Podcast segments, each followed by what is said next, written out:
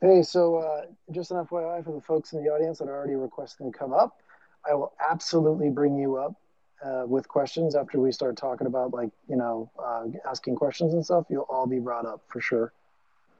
So um, everybody that's up here is going to be like basically the speaker, except for we're just waiting on Michael to come back, and then we will start talking about the metaverse, Decentraland, Somnium Space, Web 3.0. Chris, welcome, my friend. How are you? Hey, how's it going, everybody? Good afternoon. Good, good. Ready to talk about the metaverse? Michael. Hey, is it? Uh, can you hear me a little better? Yep. Yeah, you're perfect. Loud and clear. Perfect. All right. So let's start with the metaverse. Guys, tell me about the Decentraland and like when it started and what you're doing with it, first of all, and then we'll move on to like this uh, uh, Somnium Space after, right after that, real quick. Sure. So, Sure, yeah, why not? Um, so Decentraland is right now the like predominant metaverse where they sold all their land uh, a few years ago. Um, and it's been a concept since 2015 where people were kind of buying squares on the graph paper, just like uh, currently sandboxes is what their features are. Um, but now it's kind of evolved where, you know, it's a full on platform on, you know, basically within web clients and it's all javascript and you know you basically if you own an nft of land you know you own a square that's basically 52 feet by 52 feet that you could put up to 15 megabytes of data on where it's almost like a 3d myspace page in a sense where it's like you can make an nft art gallery or store or uh, you know you could be a dj and streaming music um, you know live music there for people to come and see or whatever you want to put there really could be kind of on the land. And uh, as of this year it's really been blowing up with the whole nft space and whatnot. And you know there's fun items that are like wearable nfts for it where you know you have artists that are making clothing um, that are you know unlockable wearables and whatnot that you can use as skins on your avatar and uh, yeah i mean this is a lot it's kind of a lot to describe i guess Yeah, But, I um, was gonna say it's it's like we're trying to basically re-explain life to you guys in the metaverse, and it's gonna be a little hard because there's so many variables. But as Xeta said it, you know, to put it clearly, as far as what you can do in there, um, there's ninety thousand parcels. Um, once they were created, uh, no more can be made, and no more can be destroyed. Um, those parcels were purchased um, in pre-sales a few years ago, and now it's an active market just like the real estate market where people are buying and selling land. Now, what I like to do is I don't like to sell or flip land. I like to buy land and monetize it. So when I say monetize, I mean make use of the space that's available because anything can be built on the land. And just like Xeta gave a couple of examples, you could put up an NFT gallery. You can have a live stream of any event or a DJ and you can even uh, build dApps and casinos and movie theaters. I mean, the possibilities are endless, and the beauty of it is is that it's not owned by any company, so you have free reign to do what you want with your land. Everything in Decentraland is an NFT, including the wearables, the the land that you're buying, and all of the objects that you're importing. So, um, it's it's kind of like its own ecosystem. It's like trying to recreate a a world that's completely virtual where people have free reign to look however they want and build whatever they want. When was the uh, metaverse, like, or actually Decentraland launched? Do you guys uh, know? So, So, the yeah. public launch was um, basically February 20th, 2020 was when like they had the official public launch, but there was uh, you know a beta for developers and testers as early as December in 2019. Gotcha. So it's been a world man. since then, and uh, they just had their first birthday party earlier this year in February. Very cool. So, question is, you were saying that real estate can be monetized in there. Does that mean there are real estate agents as well looking to help people buy land and things like that? Is that a is that an actual job in So, so there are actually there are actually um, a couple of ads floating around on different parcels uh, of people that help you lease space and purchase space. So as of right now, I mean, anyone can go to the Decentraland marketplace and take a look at what's up there and available for sale. You could put in bids on all parcels of land. Um, so it's not hard for someone to go in and do it themselves. But um, there's a lot of variables that come to choosing a land parcel. Um, you know, one of them is the location. Are you near anything of interest? Um, are you near a spawn point? Are you near a district? Um, is your parcel against a piece of road? So that's, in my opinion, is very important because if you're purchasing a parcel, you want to make sure that the parcels around you are, uh, you know, are are not surrounded by a bunch of other people's parcels because then they could kind of drown your parcel out. You want to make sure it's adjacent to a road or you're buying multiple parcels in a row. So this way you're kind of not, you know, limiting yourself on your on people seeing your land.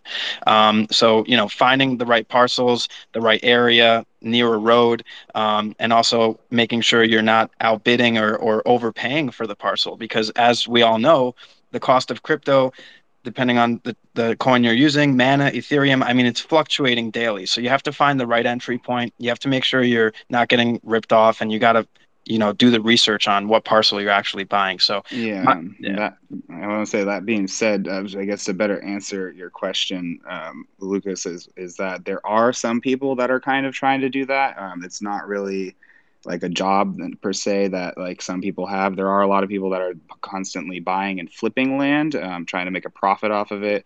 Uh, when Chris came to the space, you know, I was showing him around for a while before he's like, actually, I kind of want to get something um, and then, you know, having been in there for several months at that time, I had a decent understanding of the market and was able to assist him with like several of those factors that Michael was just talking about of like trying to find something where like he's next to a plaza on a road and he's got like land in a district. And then, um, you know, we helped him get voted through within the DAO. So, you know, Club Nyan Cat has a gold star on the map now and whatnot. But, um, you know, it was kind of like a good time. Mana was down. It was only at like 50 something cents, maybe, I think, when he, you know, converted over to get it. And we got a good deal on the place. And so, you know, basically bought up his estate on the dip, you know, and you have to use Mana, which is the local currency to Decentraland, to buy off of their own marketplace where it's like mana is kind of the money that you could use to buy estates and whatnot where uh, you know when each square is, is uh, 52 by 52 but then as you get more and more squares you're able to build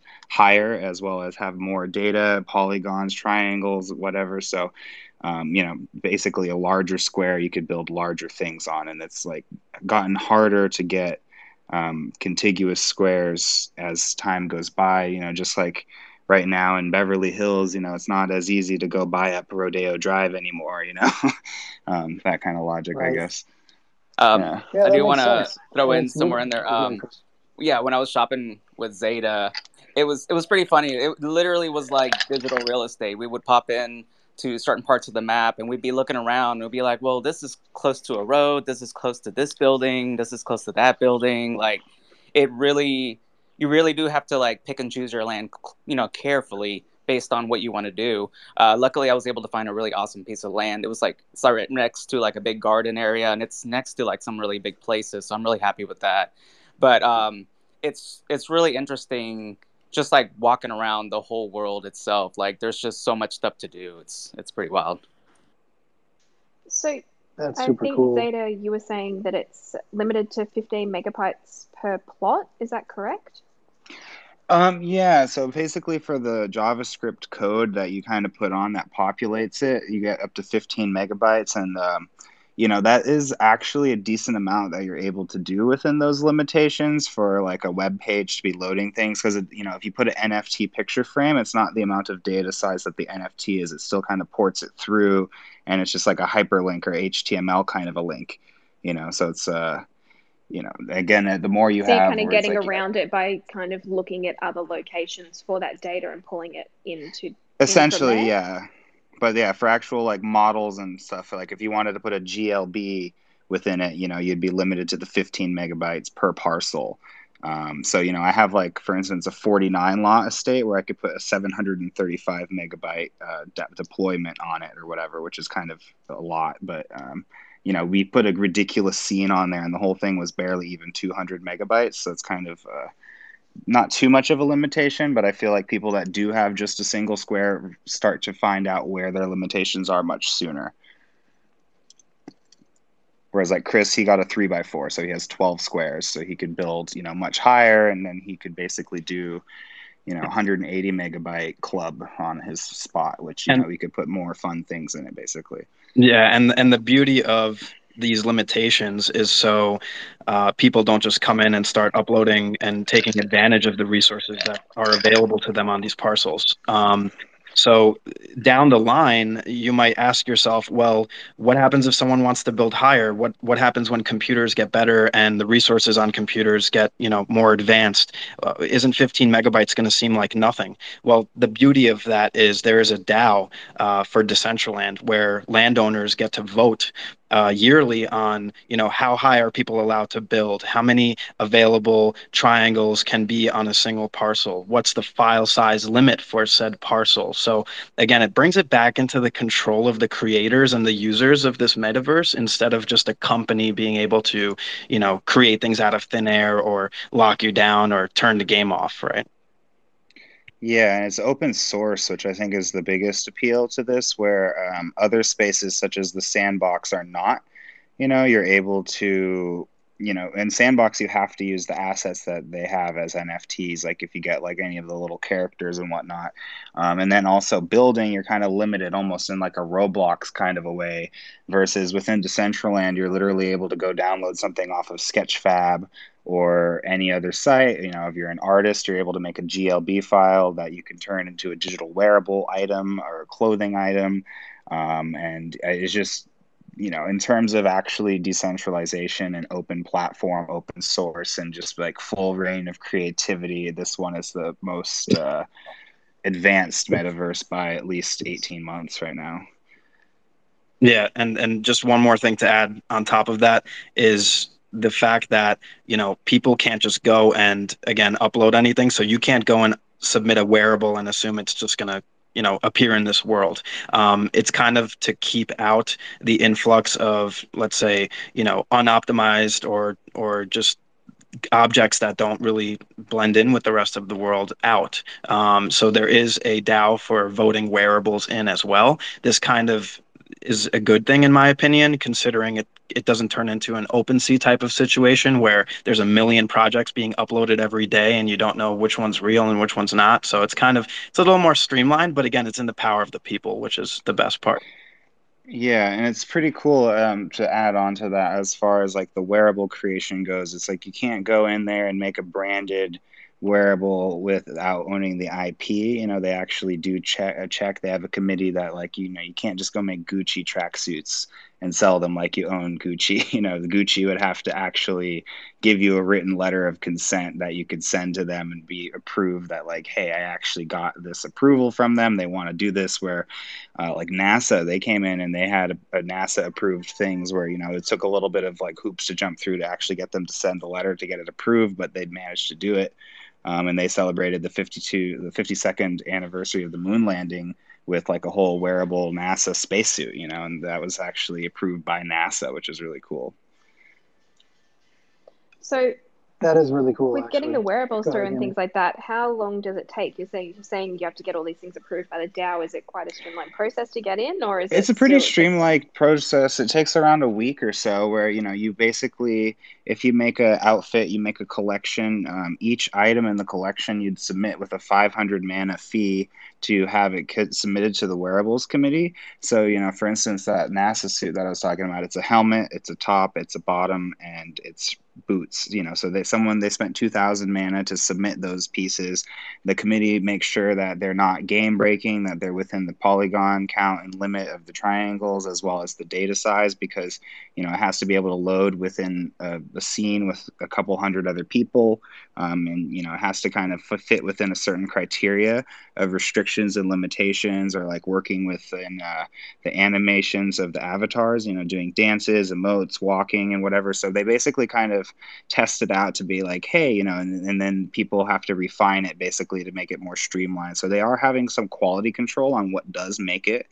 Um, and then that fee it goes to paying that. And you know usually within a week the people that are on that committee will look at your wearable and you know either approve it or not and give you notes on why not where uh, you know they've been you know some people have been denied because they've tried to submit things that they don't know, own the ip to and you know that's just that like someone tried to do a sims uh, you know the little plumbob over your sim the little uh, green diamond thing. Uh, someone tried to do that, and it's like they're not EA. They didn't have the sign off from EA to make it in that exact shape and color like that, so they weren't able to have it come come into the space. Versus, uh, you know, Coca Cola just had T-shirts come out. Yeah, that's pretty cool. Yeah, it's uh, another important part of that is as they're testing these wearables, since these uh, characters have so many different types of animations, it's important to make sure that these animations, there's no clipping, um, that the wearables work in contrast with other wearables as you can, you know, interchange your head, your your body, your legs, your shoes. So, um, you know, having that DAO in place uh, to make sure that anything being put into this game world keeps the experience as clean as possible. It makes it look the way it does as comparative to other metaverses, you know. That's interesting because it sounds like the the quality control is a lot like, and I'm and lack for lack of a better comparison, is like the iPhone like iOS App Store, right? They have a, basically very high standards in terms of like when you get an app uh, approved, and they have you have to follow strict guidelines in order to get into the meta, basically into the metaverse in the same way, so that it doesn't, you know, you guys have quality control. Yeah, yeah for sure. But that shouldn't Which deter people. Yeah, that yeah. shouldn't deter people from doing it. That should just make people want to strive for that quality to be in place, right? Yes. So. Absolutely, yeah. Just like app developers in general, like if you think about it, or at least if I think about it, it seems like a lot of folks go with iOS first which makes sense because it's the more strict, you know what I mean, like more uh, constrained but amazing experience that they they hope their developers live up to, and that's why I was trying to say like it is definitely it sounds like the iOS approval, and I and I like that because like you, you guys are saying, it's not constrained. iOS isn't constrained either. It's actually just you got to strive for higher standards. That's what it sounds mm-hmm. like. So it sound about right? Yeah, that's yeah. exactly it. Yeah, it's. I mean, it's as de- it's as cent- decentralized as something that centralized can get, in my opinion. That's awesome. Yeah, that's amazing. And then another cool thing is that, like, uh, for example, Bored Ape Yacht Club did this, where anybody that owned an ape in their wallet got airdropped a Bored Ape Yacht Club hoodie. You know, so it was like they all several thousand people at the time got hoodies from uh, Decentraland Foundation, where you know, as a as a NFT project, say you know you guys have a profile picture project or whatever NFT project that you have, even if you're an artist or whatever in here, and you have your own series of images, you could reward your uh, token holders with an airdrop that won't actually cost you that much because um, the Decentraland wearables that are user created are all on the Polygon Matic network. So, you know, for instance, I have hats that I made that I could mint a thousand hats to a thousand different wallets and it won't cost me a penny beyond the 500 mana that I submitted with the hat file that I paid for someone to create for me um, which is really great. You know, there's like Dr. Doge came into Decentraland and like me and a few friends of mine gave him his first wearables. And, you know, that I just needed his wallet address and, you know, minted him right to his wallet. And, you know, he's able to like refresh his page, log in, wear the item, and, uh, you know it's really fun to be able to do that honestly where it's like not having to pay like whatever 30 to 50 or whatever how much the gas is to mint something every time versus you know you could realistically airdrop a thousand people and only spend 500 mana to do so which is kind of amazing.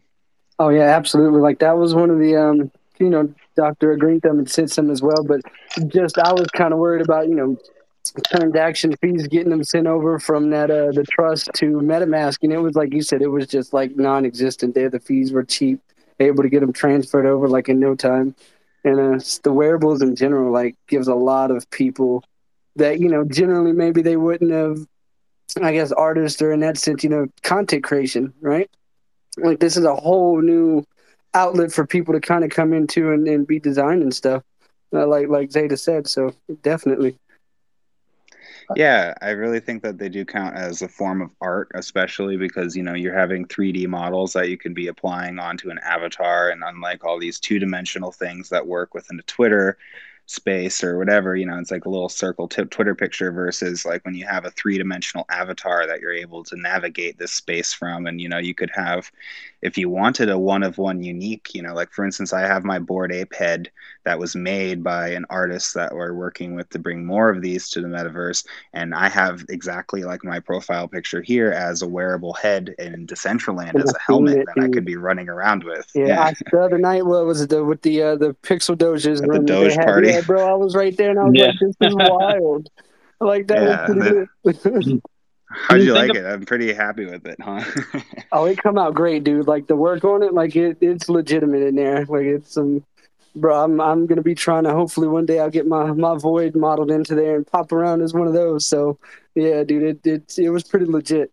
If uh, if y'all it, haven't it, seen it brings it, it brings so much utility to yeah. the NFT space that it's mind blowing. Like people don't even understand what they can tap into right now in the metaverse if they're just NFT artists. You know, bringing airdrops, you know, just from having an NFT in your wallet, like Xeta said with the Bored Ape Yacht Club. I mean, I love waking up and seeing an airdropped bake sweater that I could wear around in the metaverse and people know I got a Bored Ape. Like it's it's really cool.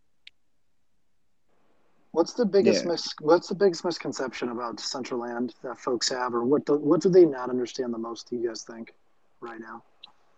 I, hmm. Xeta, I would say the... how to buy wearables. Honestly, yeah. bridging mana over to the Polygon network. Uh, I think the overall feeling of people onboarding into the NFT space is a big inhibitor of like, oh, you got to get MetaMask and like this is how this all works, and like it's a lot to wrap their head around. However, uh, people that have played other games and MMOs and whatever are able to kind of figure it out earlier. I think it's just right now retaining people or having people understand, uh, you know, the potential that it has. Because right now it's uh, still pretty early and there's still places getting built out, and it's not quite as the final vision, I guess, as some people may have, where it's kind of that Ready Player One is very inspirational to a lot of us in the space. However, um, being decentralized, you don't have a big central entity pushing forward or pushing rapid mass development. Um, so you kind of have to band together as a community and do that with uh, you know people that want to be a part of that, or you know you kind of have to make it yourself, I guess, and that's kind of uh, a little bit of a uphill battle for some people that don't know JavaScript or coding or um, you know other things because there is a basic builder but you know like sometimes getting into that is a little tricky where you know i'm a part of a community called last slice collective and you know we have a lot of people in there that are actually developers and builders and whatnot and so um, us as a group have been helping out a lot of people that are like you know just got their first square and they're trying to set up something and they don't know exactly what they're doing and um, you know it's fun to see how excited people are once they're like they get their thing working and uh, I don't know, it's just exciting once you see people like, oh my god, you know, you have I own an art gallery now. Like, holy hell, this is really kind of fun. Yeah, and then and then they just take those ideas and, and run with them. You know, then you see them putting on events, and it just creates a whole nother community space. Um, you know, shout out to the Last Slice. Uh, there's a bunch of Last Slice members listening. Chris is in the Last Slice as well. Um, you know, that's a group that got together um, that Lastrom had had put together, um, and Lastrom's, uh, you know, he's been in Decentraland for you know a lot longer than Xeta and I. Um, and you know the the connections that we're we're getting in that group, the community that we're building, and the ability for a bunch of designers and developers to get together to collaborate on these projects. It just shows you that you can create this community from thin air in a metaverse that you know anybody in the world can jump into. So, in my opinion, you know the the main thing is education the main thing is going to be about teaching people what the possibilities are and how to get into it. And you know, influencers and and you know, people big in the space are going to help make that happen quicker, in my opinion. Yeah, I agree with that 100% that yeah, even like Chris showing him. I mean, you could maybe comment about your first experiences and how you kind of fell into it a little bit to the point of you know buying Club Nyan Cat's yeah know, foundations. No, I, I, yeah, I'd love to. Um, I, I, you know, you guys were talking about the tech part, which is great, but like to me, I'm I'm just more like artistic minded on things, so that's how I see Decentraland. But I I definitely see. I mean, I'm already seeing it already. Like, there's already a lot of big players that have very large like buildings set up in Decentraland, not just little plots of land, but like big buildings you can go into with lobbies and casinos and like music, live music also. Like there will be like a DJ on a screen and like the the Pixel Doge party was pretty bumping because of that. Like it's it's more than just like a little avatar place where you walk around. It's there's a lot that you can do there in terms of commerce and monetizing your work.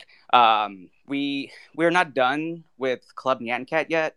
It's it's a few weeks away, but um, I'm hoping to like showcase all that stuff when it's ready. Like we'll, you'll be able to like go to custom VIP parties if you hold, you know, if you hold like one of my Nyan cats, for example, and in the future, I'm actually working on a way to uh, reward owners with like, you know, ways where Nyan cat can exist in that world. So it's really, I'm, I have like a really cool vision for it, and we're still, we're still in the building phases for it. There's like a lot of behind the scenes stuff for it, but like I see the potential, and it's like, and at the end of the day, it, like it's a great place for people to just hang out and meet. Like all these events that happen um, you know, sometimes they'll throw an event at a certain time, and if you're there, you can get a free collectible that you know, like it's kind of like a badge of honor that you've been there. Um, for example, I went to both the Apollo NASA party and the Coca-Cola party, and both were like more than I ex- like way more than I expected. Like the NASA had like the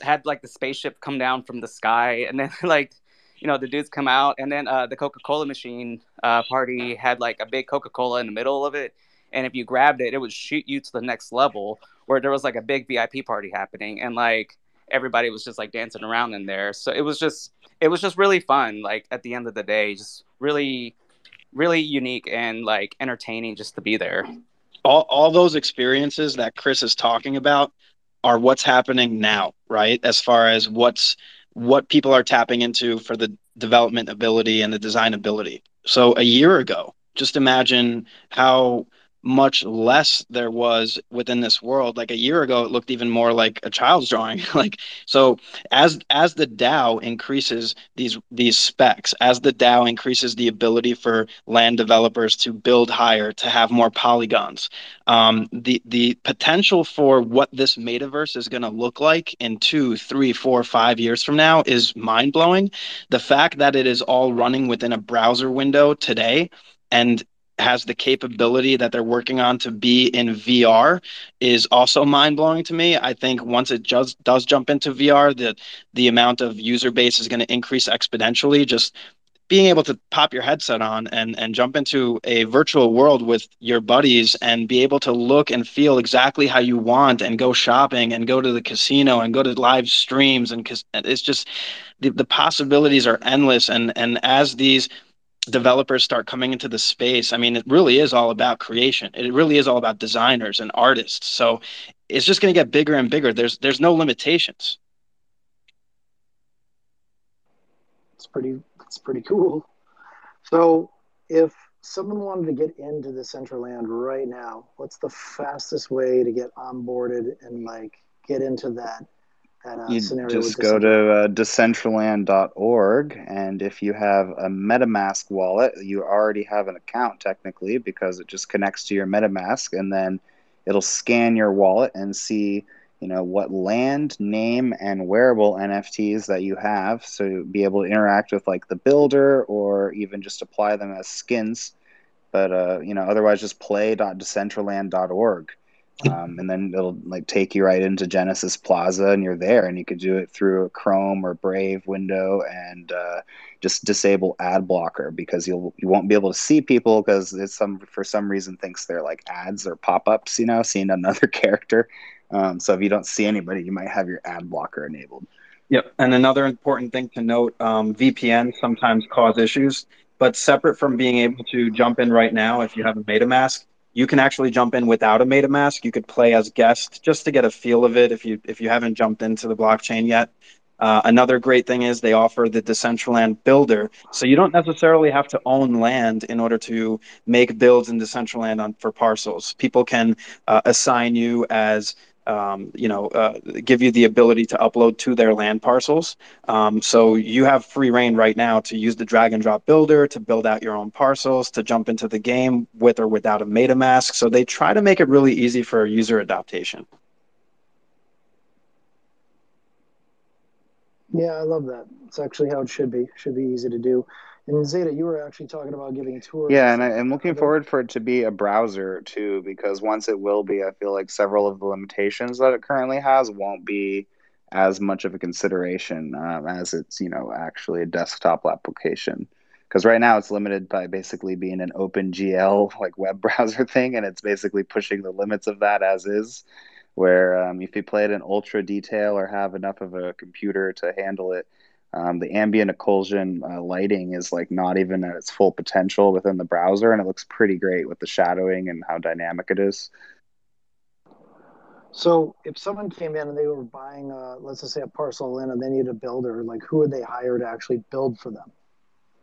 Um, so that's a great question. I mean, they could either take a stab at it themselves within the actual builder. That's uh, you know, it's like almost like Kid Pix, but three dimensional is the best way I feel like describing it because um, I've built a lot of buildings within that basic builder, and I've had a hell of a lot of fun and made some you know fun places that you know several people in here have possibly seen.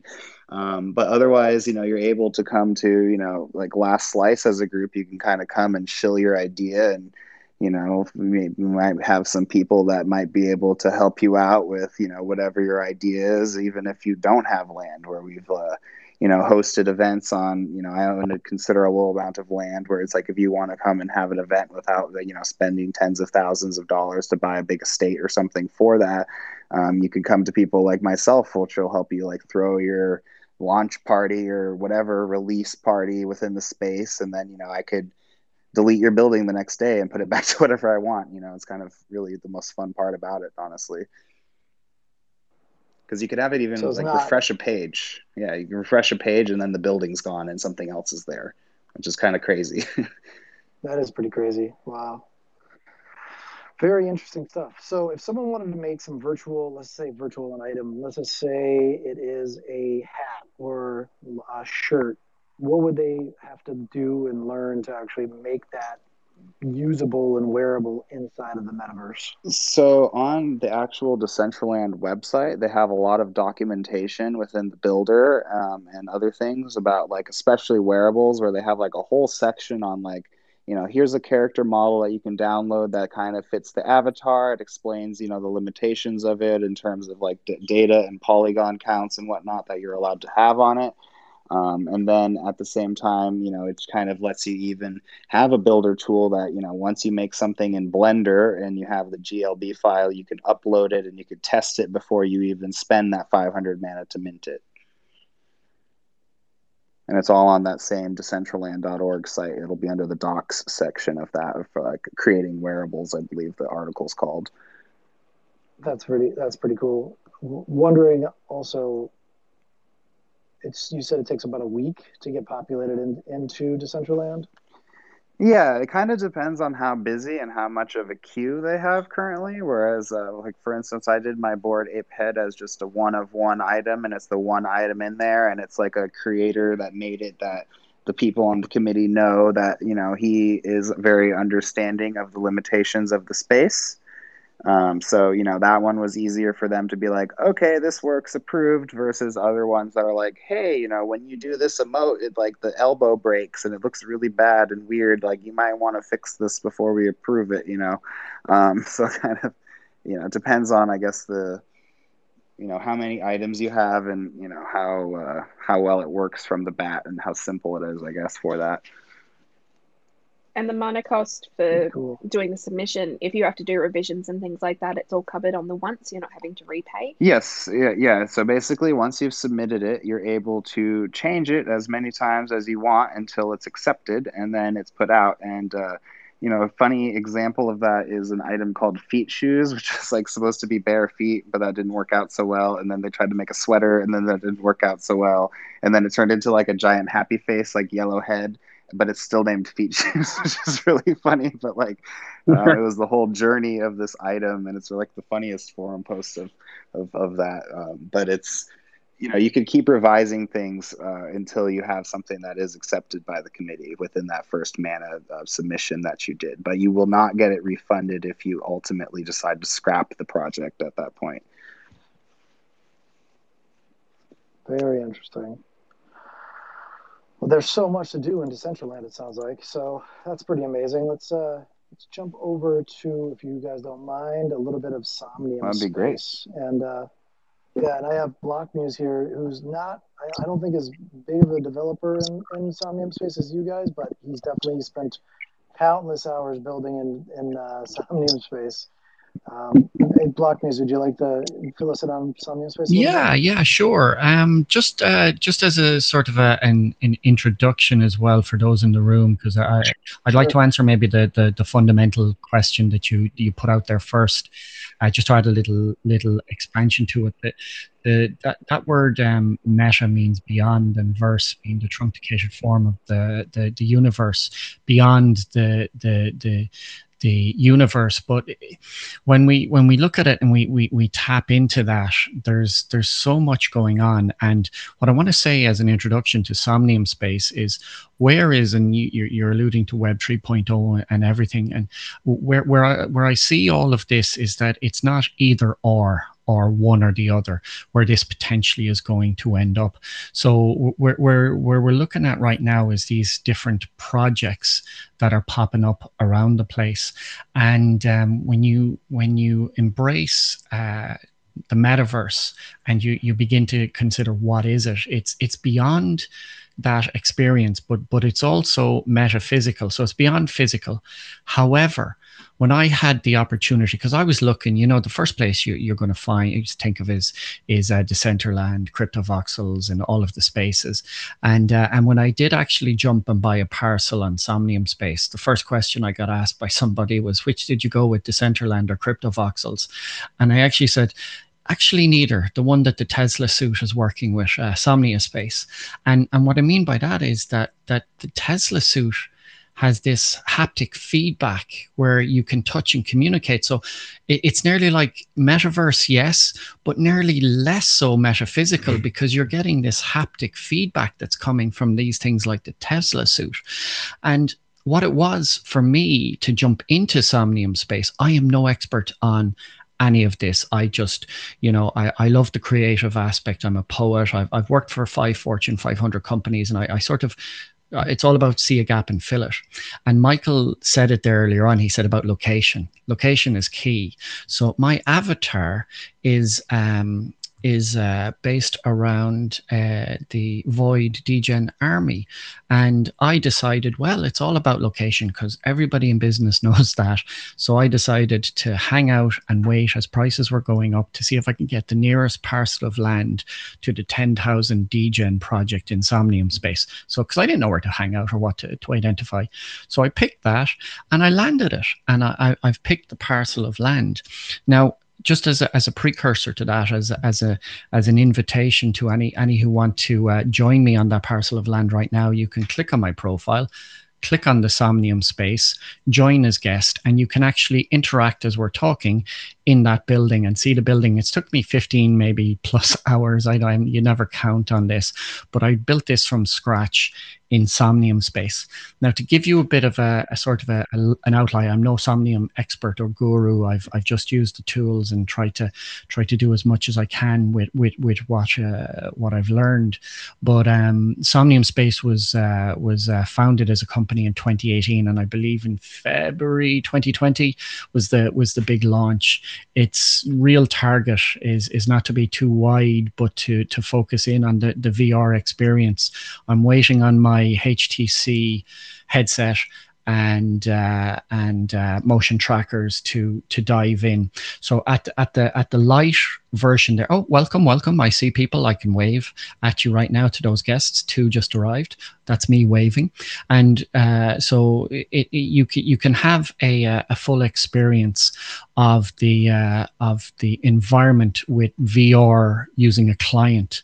Now that client gives you a 2D um, interface or a 3D interaction with your with your full VR headset experience, whatever that is, and uh, and so in that area, Somnium Space has given you the 2D, the the, the VR interaction, and the builder, similar to Decentraland. The, the principles are, are, are very similar, but where where this is all going to uh, uh, merge is is the interaction between all of these. This is on blockchain, and so I see that they're not going to be one or the other. That that really, as this all develops, it's going to be like your your multiple platforms that are there on Ethereum, for example, or Polygon. I'm a big big Polygon head, and so uh, seeing any project that, that leverages the the lower energy Polygon technology, um, I'm I'm all for that. So that's sort of a, a, an overview, very similar um, in in in principle, but but VR um, heavy heavy on the on the the VR um, side of it, and uh, yeah, so that's probably a, an, an intro. And so with Somnium Space, it's also running through a browser when it's not using VR.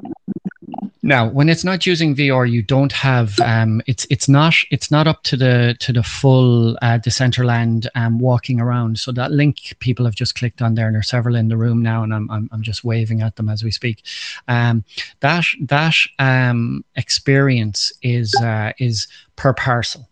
So it's not quite the the full walk around in the in, that you that you get in Decentraland. That's that's experienced through the client because it's uh, working on on sort of uh, uh, the VR and the, the 2D experience. So you, you have to use the client to get the full immersion in the full metaverse where you can walk around. There's cars you can buy. There's a lot of lot of things similar to Decentraland where the guys were saying you you sort of have a fixed amount of uh, credits uh, per building per parcel of land that you can build. So you've uh, like this this parcel for those who are who are walking around it right now. Um, this parcel of land here has a uh, 400 credit limit as a medium parcel of land, and it's fairly sizable, and you can do a, do a lot with that. And I am actually maxed out, so everything you see here, I think I've one credit left. so uh, what I've done is I, I host a session. So it's sort of the, the way I've interacted with the building of this this building is is within the NFT space that I'm in, which is uh, as a poet, as a as a, as a creator, as as a, a collector predominantly. When I came in, uh, I facilitate on Saturday nights in a, a, sort of a space where I try and promote artists, not the art. Uh, but upstairs in the gallery, I have an upstairs gallery where that is the Decked project, which is hosting 54 artists from the NFT family. Uh, and also on the wall, I have the interactive web page you can click on and see the see the auctions going live. And so it's a sort of a, an immersive experience to say what what's the need and where where can I fill it right now? And uh, and again even bridging uh, you know there is in in our space we have that digital collectibles and NFT fine art argument. Well I want to bring NFT fine art to the Degen project next door to me, you know, and so it's it's a nice bridging. So so working it on many levels, trying to interact. Uh, I don't think any any of these projects are exclusive, and I think as as we develop, they're going to be a lot more integrated, where you can hop between them, and even to the point in Somnium Space, what they're doing now is you can actually have universes. So if I actually buy one of these universes, it's a bubble where you can actually teleport into a whole other universe in the corner of your parcel, which is for the highest end uh, uh, universe that you have that is just so vast and deep as a space. So they really are pushing it out, but but it's it's still learn learn as we go, uh, especially for me. Sounds pretty exciting. And I like the, I like the idea of having a universe within your own parcel and everything as well. Yeah. So, um, oh gosh, I just lost my question then. Sorry. So what's the what's the, the main difference between it sounds like Decentraland and Somnium Space? Somnium's a, like like Xeta, I believe Xeta and Mike both said. Sounds like it's about eighteen months behind in terms of like how yeah. developed it's mm, out. Yeah, it's definitely later to the party, but it's it's uh, I think it's it's real. You know, if if you uh, and I can't comment on Decentraland, but uh, I can comment on multiple projects that have failed as a as a as a DeFi finance head and, and a crypto head before I came into NFT. Um, if you spread yourself too thin, you're not going to achieve it. And so, what I like about Somnium that that I've seen so far is is they're very focused on the experience um, in the VR world, and that's that's what they're going after hard and fast, and, and, and I like that. Yeah, I would like to add to that is that I'd say Somnium is probably the most mature one after Decentraland in terms of an actual usable platform and product currently. Um, and it's just, I guess, a different flavor of all of this where, you know, there's different platforms and different things. And I feel like ultimately a lot of these will coincide with whatever interests that you may have um, or whatever taste that you have in within this space and um, you know he even mentioned kind of cross metaverse uh, utility where a great example is that there's a pair of atari shoes that they made that actually work in three different metaverse so it's like if you own these shoes you can apply and have the wearable work in three different spaces. So, you know, it's going to work in um, Decentraland, Sandbox, and like Atari's metaverse. But I can see there being more items in the future that are supported like that, where you know, like maybe Chris, for instance, like he wants to have something for his uh, token holders of his cats. You know, he could have them have, you know, if they have a cat, they get a wearable and all of these different metaverses or whatever. If he has a presence in all of them, and I think that's going to be really interesting to see how the, the uh, things evolve kind of from there. It's almost like how there's like Twitter and Instagram and Facebook and like all these different things is kind of like there's all these different platforms that are kind of emerging. And uh, I feel like each will uh, draw and maintain and keep its own uh, community of people that particularly like that one. Um, like right now, I'm at his gallery, Insomnia. I'm checking it out. That's pretty cool. I'm trying to add Michael back up here, but it keeps spinning. So Mike, he's not going to make uh, it. Leave, leave the space, my man, and come back in. We can add you uh, and bring it back up. NGMI, Mike, if you can hear me. Anybody's. You should bring up peanut butter actually, if peanut butter's yeah, wanting to he's request. also spinning. Yeah, he's also spinning too. So I'm gonna, guys, uh, raise your hands back up. Um, I was gonna say, if I peanut butter, um, if he's in the audience, he he's uh, actually is just recently started working with the Decentraland Foundation as like a social media person for them, and maybe it would be worth having him come up and uh, have yeah, some I've comments. Cool. He's just spinning. He's just he's just spinning a little bit, so I keep trying to add him, and he keeps spinning. Spinning. Yeah, I tried to DM. But, uh, he's got closed DMs, so if you Xeta are able to DM him, just let him leave the space and come back. We should be able to get him up. Yeah, sure. I'll tell him that right yeah, now. You, you actually have to leave the space and come back. Yeah, leave the space and come back. Let's see. But Xeta definitely knows about Decentraland, and Block knows a little bit, a little, not as much, but you know enough to talk about Somnium Space. So let's go. Whoop whoop. Yeah, and I did a decent amount of research into other platforms as well, but I feel like those are more of the relevant ones versus like Cryptovoxels is limited to like it is a, like one of the earlier ones. However, it's limited to being all voxel art related. Um, you know, it has its own limitations. I'd say. Yeah, how many how many companies are out there? Do you guys actually know about the the competition? Because I actually bumped into a few people on Twitter Spaces that are developing Decentraland type uh, metaverses. Do you know how many there are actually out there being worked on, or have you read articles to see how many there are? Um, I feel like there's a new like, one popping up every day from a number of different people. It sounds like always where.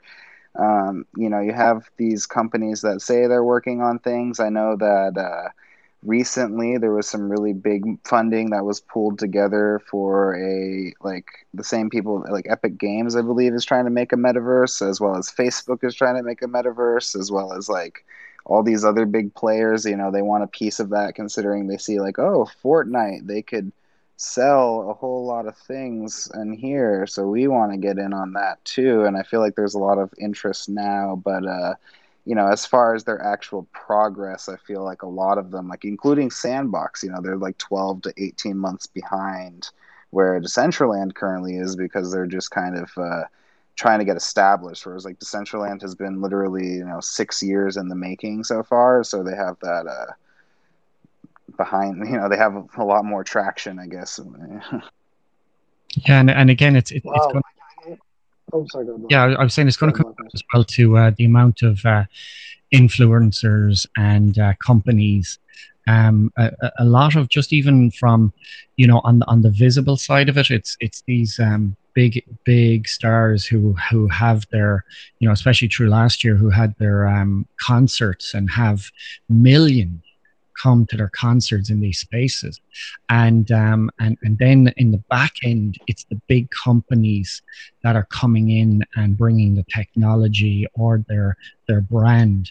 Because in in in in, in a sort of a, in a in an outline of, of what a metaverse is sometimes for, you know you can come into the metaverse and and see it as a, as a form of um, uh, like like a form of just fun and hanging out and stuff but you have the, the, the technical the commercial and the metaphysical and all of the different bits. So as, as these highways merge um, you know, it's it's it's like the, the metaverse is, is is the 2016 crypto world where it's you know everybody's jumping on the individual projects, but as as it flows and starts to facilitate, you get these these highways, and so uh, even even conceptually and what what we can achieve, um, right down to how you browse. You know, the the web browser, the, the web 1.0, which was just a sort of a data stream, and then your 2.0, which was your your video, and now the 3.0 um, which has your AI and all the other things, even how you interact. You know, and that top floor there, I put a, I, I embedded cost me a few credits in the cost of the building, but just for the project upstairs with the with that uh, Dex project that's going down right now. I, I, I, embedded the, the live auction site so you can click and look and see what's going down. Uh, so so you know so your interaction even from a web browser will will will totally change in this space. So it it's uh, it's, it's amazing. I, w- I wanted to to add to what Block Muse was saying um, about NFTs before, and and what Zeta said as well about you know interlocking the metaverses and bringing them all together. Sorry about that. My Twitter client crashed before. Sorry about that. But um, no, it's all good. You know, it's funny. I actually the only way I could add you back was add you. yeah, that's really weird. but um, yeah. But it's a bug. So, so yeah, there was um one a project that I'm really working with and focusing on that I think is is a great project that allows you to put itself into any metaverse, into AR, into VR. Um, is Apes 3D. Um, so he Apes 3D, um, the the creator, he made a NFT that is a model of a 3D ape, uh, multiple different uh, unique models. There's a thousand of them, and they're they're only 250 have been released so far so he's still releasing them as as drops. Um, but but the main thing about it is that when you get his nft the unlockable items with that nft are the glb models the um, that you can import into somnium space that you could import into decentraland that you could use as AR um, that you you know on an iPhone app or an Android app to see through your phone. So the the utility that it brings in an NFT and brings the metaverse together with the NFT just you know the, the possibilities again for for what artists and, and developers are going to be able to do uh, is going to be crazy. And i don't think that there should only be one metaverse. It is there should be somnium space. There should be sandbox. There should be uh, you know one you know uh, mirandus you know which is a new one. There's there's multiple use cases for all these metaverses. Um, and and i think that working together and allowing all these projects to work through all of them and be be coexisting with each other is going to be a big a big uh, uh, community uh, that's that that I don't think is ever going to go away at this point because that that ball has already you know that rock has already started rolling down that hill and I don't think it's going to stop. No doubt, it's not gonna. I agree, it's not gonna stop. It's only gonna get better, and I love the reference to Ready Player One. I keep using that as a reference to the metaverse when people actually ask me, "What's Decentraland? What's Somnium Space?" And I'm like, just think Ready Player One. That's what's gonna be in like five, ten years at the most, and we're gonna have some really cool stuff that's going on there, where you're buying, you're basically buying, like you said, real estate, wearables. I mean, I mean, what, what are we what are we doing right now? Uh, like exactly what you're saying, but it yeah. sounds like it's its own ecosystem, right? It's its own metaverse ecosystem, and and it's going to keep growing.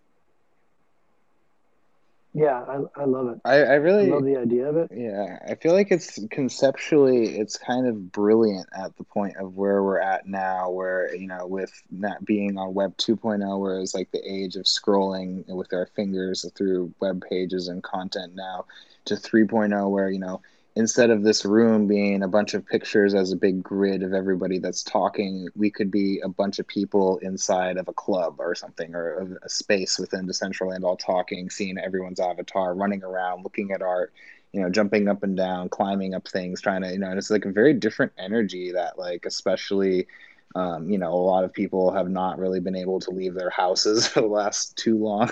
Um, and it's just like I feel very tired of things like Zoom and other kind of ways of communication versus there's just something that's more authentic and organic feeling about this um, that like I personally feel like, you know, instead of you know, you just did an NFT drop, and instead of like a million people looking at OpenSea and refreshing the page and trying to buy everything on OpenSea, it's like a million people that you could have instead of like inside of a gallery and you can kind of get a sense of like oh look at all these people that are looking at this collection of work at the same time and it gives a sense of presence that you would have at an actual physical art show versus you know oh there's you know 50 other people looking at this url right now you know and you see 50 other people looking at it versus like when you see 50 other avatars walking around a building full of the art it's just a very different sort of uh, energy it's something that we could be doing like right this minute like at least in terms of Decentraland like we could all literally be in the same party room right now. There could be live music playing.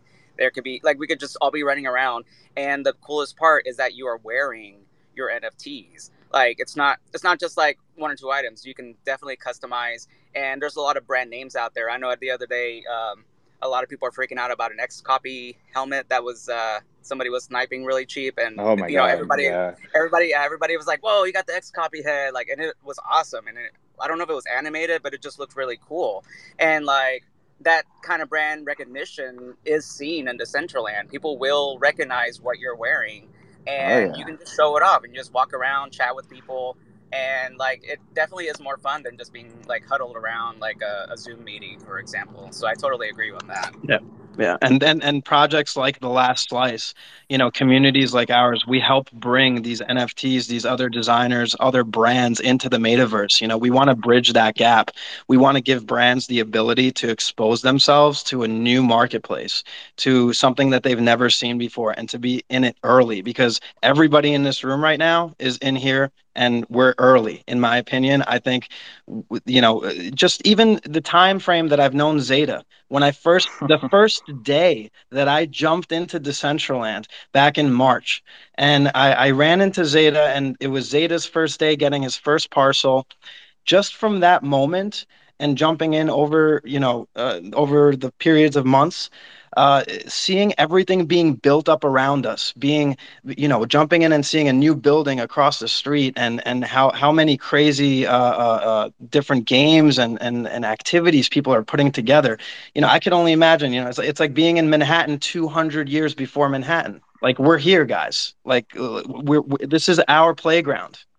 But you could refresh the page and the skyscrapers there the next day. It's exactly. it's like, oh, there's oh that grass plot is now a club. okay then, or like like even Chris's club. Literally, it was a bunch of grass and trees, and now it has a bunch of Nyan cats plastered all over the place.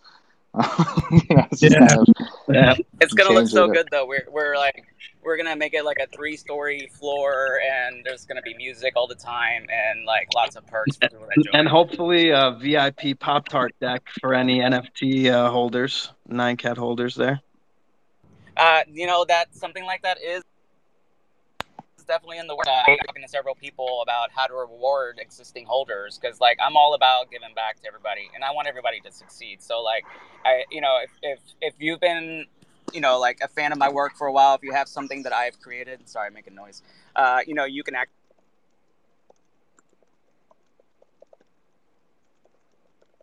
We're losing you, Chris.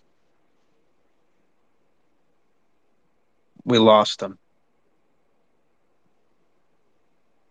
He's just got having his Matrix moment uploaded into the uh, Decentraland through yeah. his phone. he's he's turning into the metaverse right now. Hey Chris, yeah, it seems like you were dropping into the matrix. speaking binary. You speaking binary. Oh man. Hostile takeover. Yep, totally. The cats will rise. Hey, hey Chris, uh, we you cut out there, but you know, I think we got I think we got a little bit of the gist you were saying. Um, your your uh, Wi-Fi might be a little shoddy there. Sorry, uh, I'm not sure if you can hear me now. I was actually like outside. Um, I I do I do got to get going, but you know I, I do I do agree with the Michael Xeta all to talk about Decentraland. Like I'm in it as an artist, as somebody in it just for the entertainment, and I've had a blast in Decentraland. Like I've you know, it's literally a party in there. I've laughed so much. We've like I've had all these experiences and I remember all of the events. Like they're all memorable events. So it's it's a really cool place to be. Um, I do got to drop out though, but I hope everybody has a great Thursday and uh, make some money out there. Happy Friday Eve. Thanks, Chris. Yeah, Thank happy, you. Yeah, have a good th- good rest of your Thursday, Thanks, Chris. Chris. Thanks for stopping by, man. Dope. So what else can you tell us about Decentraland? Or uh, yeah, this, let's uh, we're going to stick with Decentraland just for a little bit longer because uh, I think we have we have more collective knowledge on Decentraland here um, with all you two guys who are like like obviously deep into Decentraland development and all that stuff. So it's really really cool. Um, what would you? How would you get somebody? interested in Decentraland that literally just just minted their like first NFT or two how are we going to convert all these folks over into, into the Decentraland events layer? And uh, is there a quick way to do it? You know what I mean? Like because it's really hard for people to even understand NFTs right now. Yeah, I how think. Are, how are we going to get them into like Decentraland if they don't understand NFTs? I think kind of hand holding people through that and appealing to the lowest common denominator of things that could make sense for people to process that are not familiar with the space. Um, you know, tokenized ownership is still really hard for people to grasp. But you know, it's like I could like I could right click and save a JPEG off the internet. Why do I need to buy it for Ethereums? What is an Ethereum with the IUM as the spelling? You know, um, and this is very uh, common for people to not understand these things. However, I feel like these sorts of spaces, as well as the NFT space in general, is kind of a huge catalyst to onboard people into crypto in general, like currently, where um, you know, like Dr. Doge, he came into Decentraland, he gave me his MetaMask wallet address and I was able to give him a hat. And he's like, Well, you know, wow, you own this hat in your wallet. Now you could wear it in Decentraland. And that's like a great example of tokenized ownership.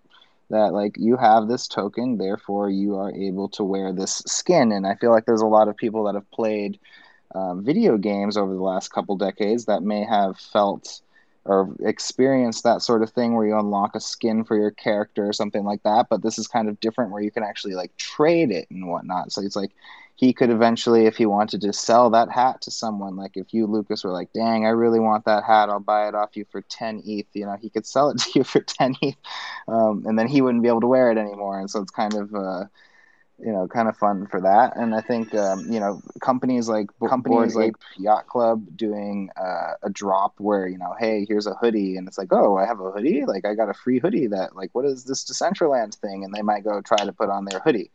Um, and I think that those kind of things are promoting people to get into the space as like more and more of these companies like MetaKey or you know wh- whoever else does an airdrop of wearables that they're able to understand the concept better. And then you know once you have some nft wearables it's kind of addicting collecting them in all honesty. Yeah yeah i agree with that. Oh, yeah there, there's also a, a big difference between uh, you know people that take advantage of the utility that the metaverses are bringing to NFTs and vice versa. So, you know, if if an artist is uh, dropping, uh, you know, a, a model of something, um, you know, they can include these unlockables, and some of these unlockables, you know, they might be uh, something that they can import into the metaverse, or that's something that they're going to get airdrop just for holding that NFT in the future. Um, another e- example would be if, uh, you know, if you were to, I'm sorry, give me one sec. I'm getting another call. So, sorry, guys.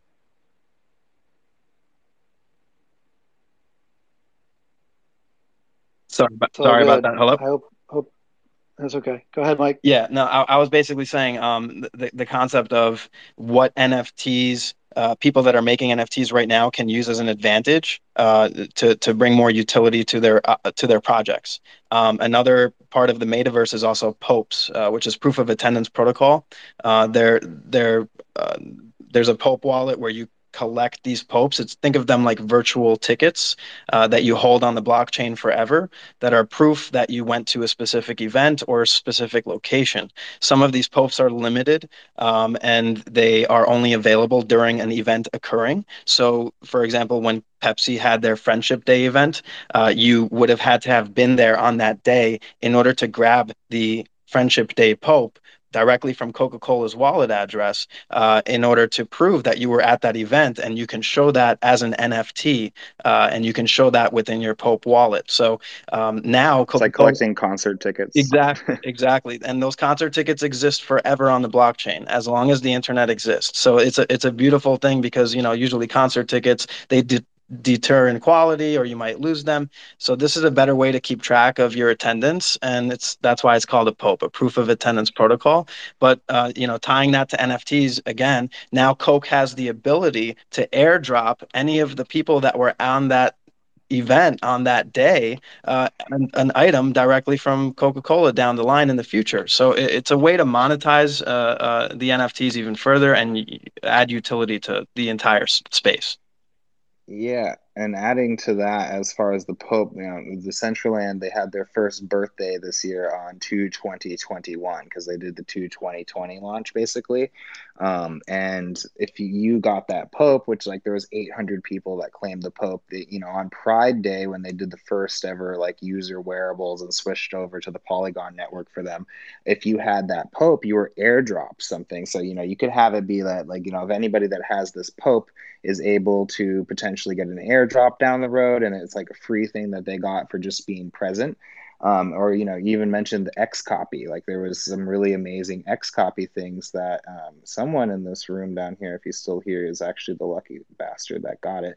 But um, he there was like an XCOPY drop that like if you went to the XCOPY opening in decentraland you got a POAP and then it got entered into a raffle to win a one of 10 full XCOPY spacesuit um, which you know then only 10 of those got minted and then like a few two friends actually were putting offers on all of them trying to get someone to sell them and then they managed to find the guy that won it and then they bought it for like an eth and then now they're running around with like XCOPY or like even uh Ferocious he has shoes that are like one of 10 shoes that are from the beginning of like you know it's his first wearable he ever made. There's only 10 of them. He has them on his account. So like whenever he goes into the metaverse those are the shoes he has. But then like nine lucky other people are able to own a pair of his shoes which like given the prices of some of his pieces um, i think that those will be crazy someday to have like his first ever wearable drop. That'll be nuts you know in the future with if his career continues at this pace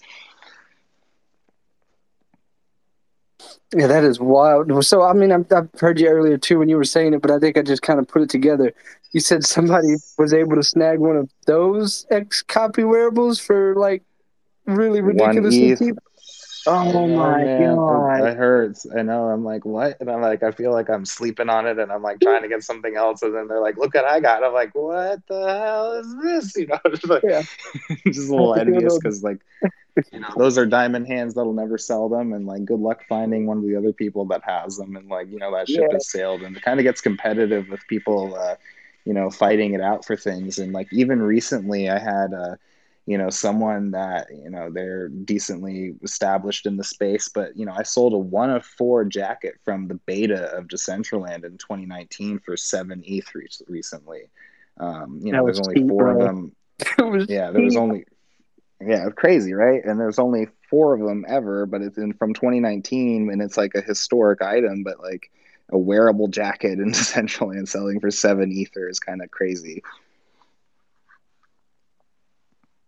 Really collectible things. Yeah, I mean, one of the it's like a RuneScape party hat. You know, one of my favorite NFTs is is uh, that Xeta actually showed me and introduced me to was Cyber Mike's uh, cyber suit um, that's that's what I like to uh, wear in Decentraland. It's a one of ten.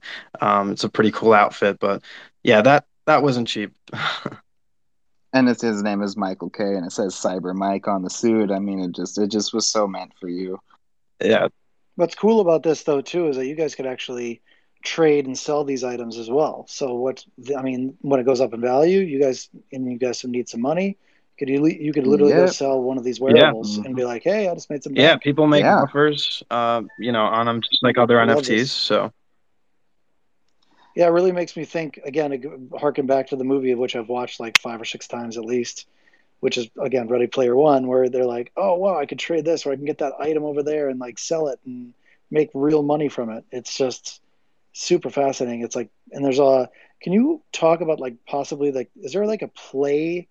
to earn aspect of Decentraland where you're actually doing something in Decentraland and making money? Um, Xeta Xeta would definitely be able to answer this because he uh, actually worked at the Wonder Mine for many many uh, a time. So there. What do you mean? I worked at the Wonder Mine. I have a Wonder Bot. Yeah, I know. That's what I'm saying. You for them. No, no, you don't I work find people them. in the you mines and I save them. You don't. You do not work been, for them. You've been working in the mine. You literally work at the mine. That's what I mean. Yeah. Sounds like a coal Yeah. coal miner or something. Well, well, no, I mean, like, for instance, the guy that's building Club Nyan Cat, he was like a poor child at the mines, and I found him, and now he's building Club Nyan Cat. So you know, there's Yeah, all yeah, that was amazing awesome. opportunities.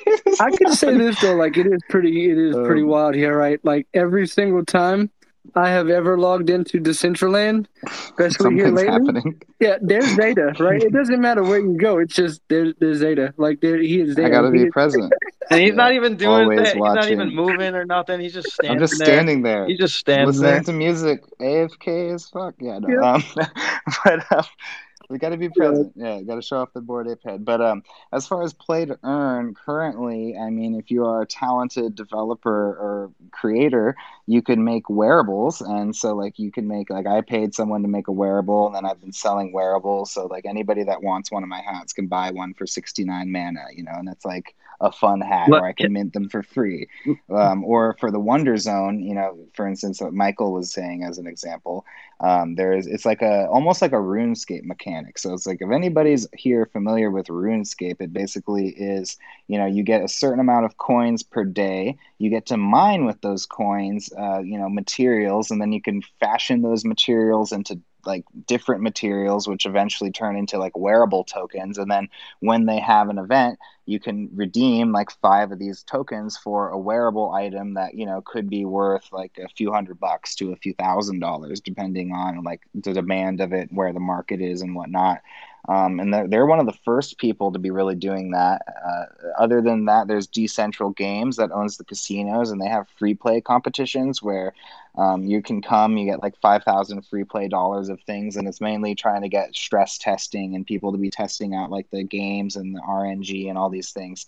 Um, but they'll do free play competitions. So, like for instance, the Bored Ape Yacht Club, they opened a riverboat casino in Vegas City in Decentraland, and for their opening event, they did it where whoever won the free play competition got a one of one Bored Ape Yacht Club skull helmet that's like the skull of the Bored Ape Yacht Club with a crown on it.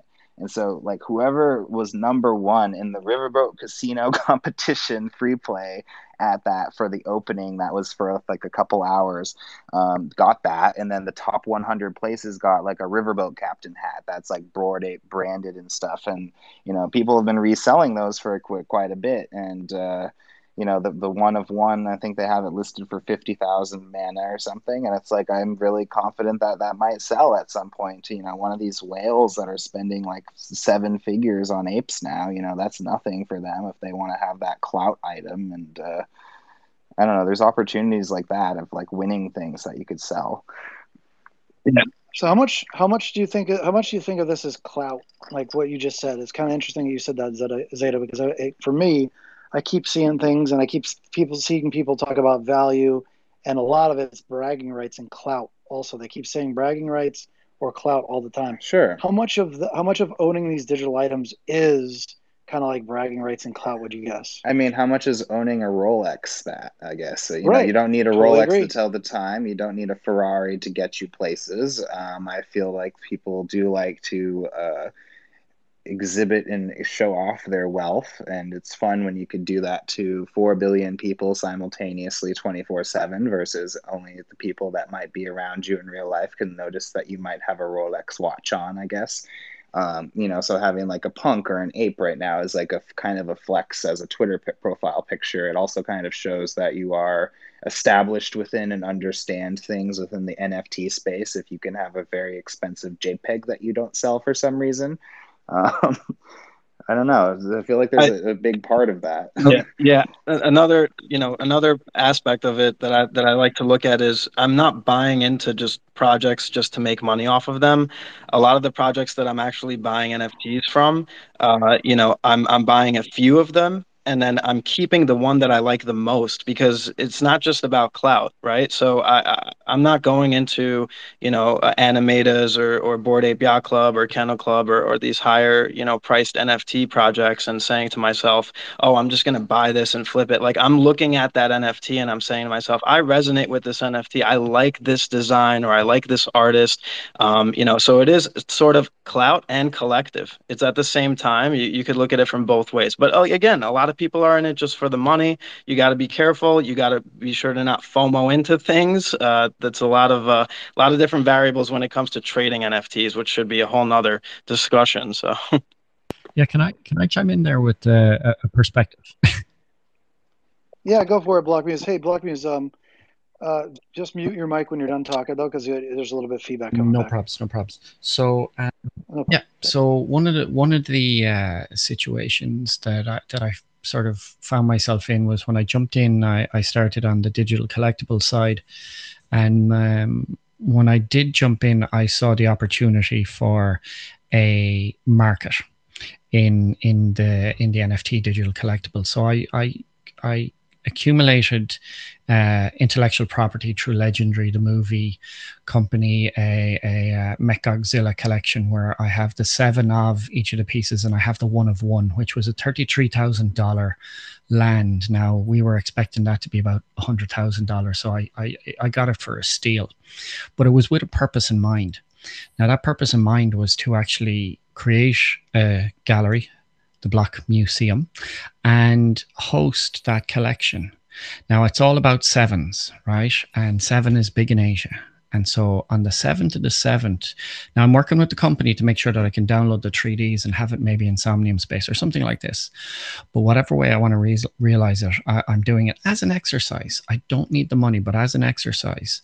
On the 7th to the 7th, um, which is a high day in Japan, I will be looking to sell whenever I can realize and build that vision. And through what we've experienced in Somnium Space as, uh, as I build the Block Museum, this might have to be another building now with what I'm up to. But um, on the 7th to the 7th, for seven hours only, for no more, no less than seven Bitcoin, that project will be up for sale um, after I've uh, marketed it, build a web page, and do all of that as an exercise. Now, that's the DCs and that's money, that's whatever. Now, I collect fine art and I have relationships with a lot of the artists, and some of these artists I believe are going to go down in history. You are going to have to uh, lift my peel off my dead finger and crack um, the uh, the algorithm in my wallet to actually get them out of my hands. And so it's just I just wanted to sort of share that as a as a contextual um, setting in, in in how wide and vast this is. That's that yeah, was beautiful. Like that was beautiful. a lot of my investments honestly are within things that I believe in. And I mean, I usually buy things that I'm okay with being stuck holding the bag on forever. You know, I don't really buy exactly. with the intention on flipping them.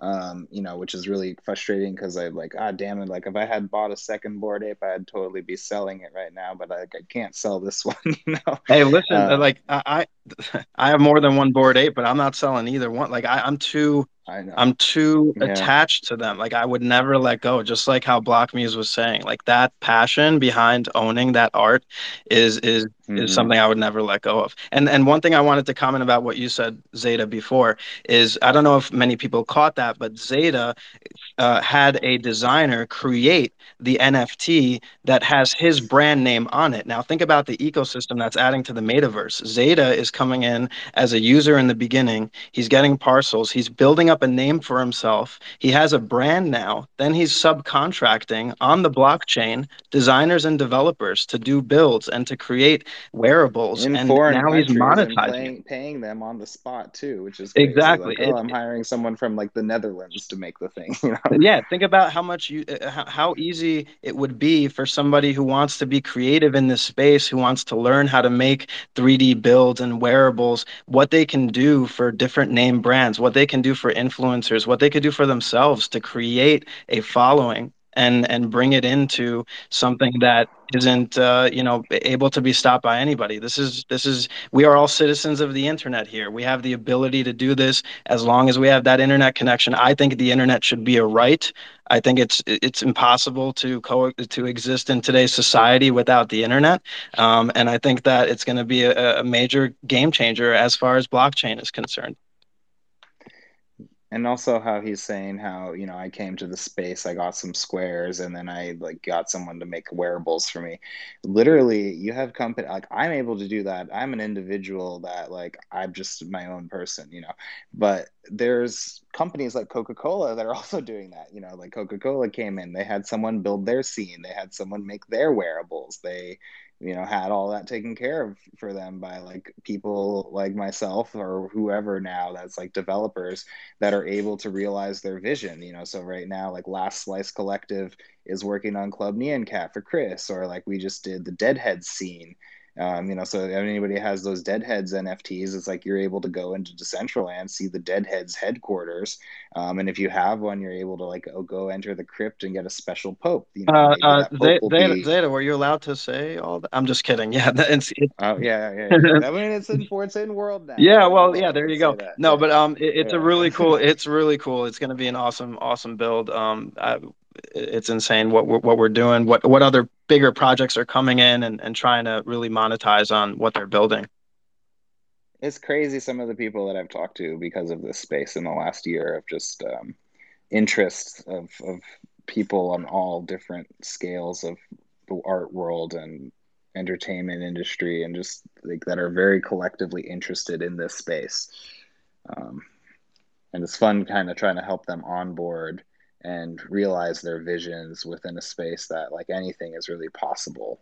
Yeah like we don't they don't want like all these brands these companies outside of people making nfts and who are already in this space and on the blockchain like all these other companies are watching news about us right? They're watching different articles and seeing you know information on crypto and and and and, and blockchain and nfts but they, but they don't understand it. They don't understand it even as much as us and we don't understand it 100% fully yet so um, when when it comes down to it, it, it's about it's about that education. I keep going back to making sure that people are able to be uh, taught that you know because even we could get scammed, right? Like if there's an NFT project and and we're on a website and uh, you know the, the the page got hacked and you're signing off on the transaction that you think is going towards a minting an NFT and then you're you're literally giving access to your whole wallet. Like these are all things that need to be taught and learned and and with that, I think it's gonna it's gonna the adoption rate rate's going to explode. Like like for example, Peanut Butter,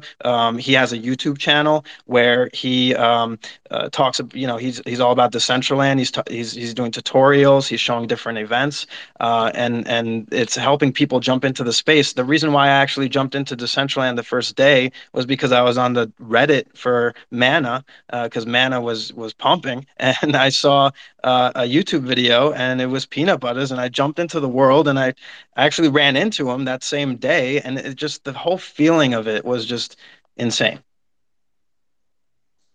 Yeah, we're like seeing, you know, PRguitarman running around. You're like, oh, yeah, that's the Nyan Cat guy. Oh, oh yeah. Dang. It's like, you know, like, look at that. There's the celebrity Pixel Cat guy. You know, like you could kind of see, um, you know, it's just interesting the people that come to the space and the events, honestly.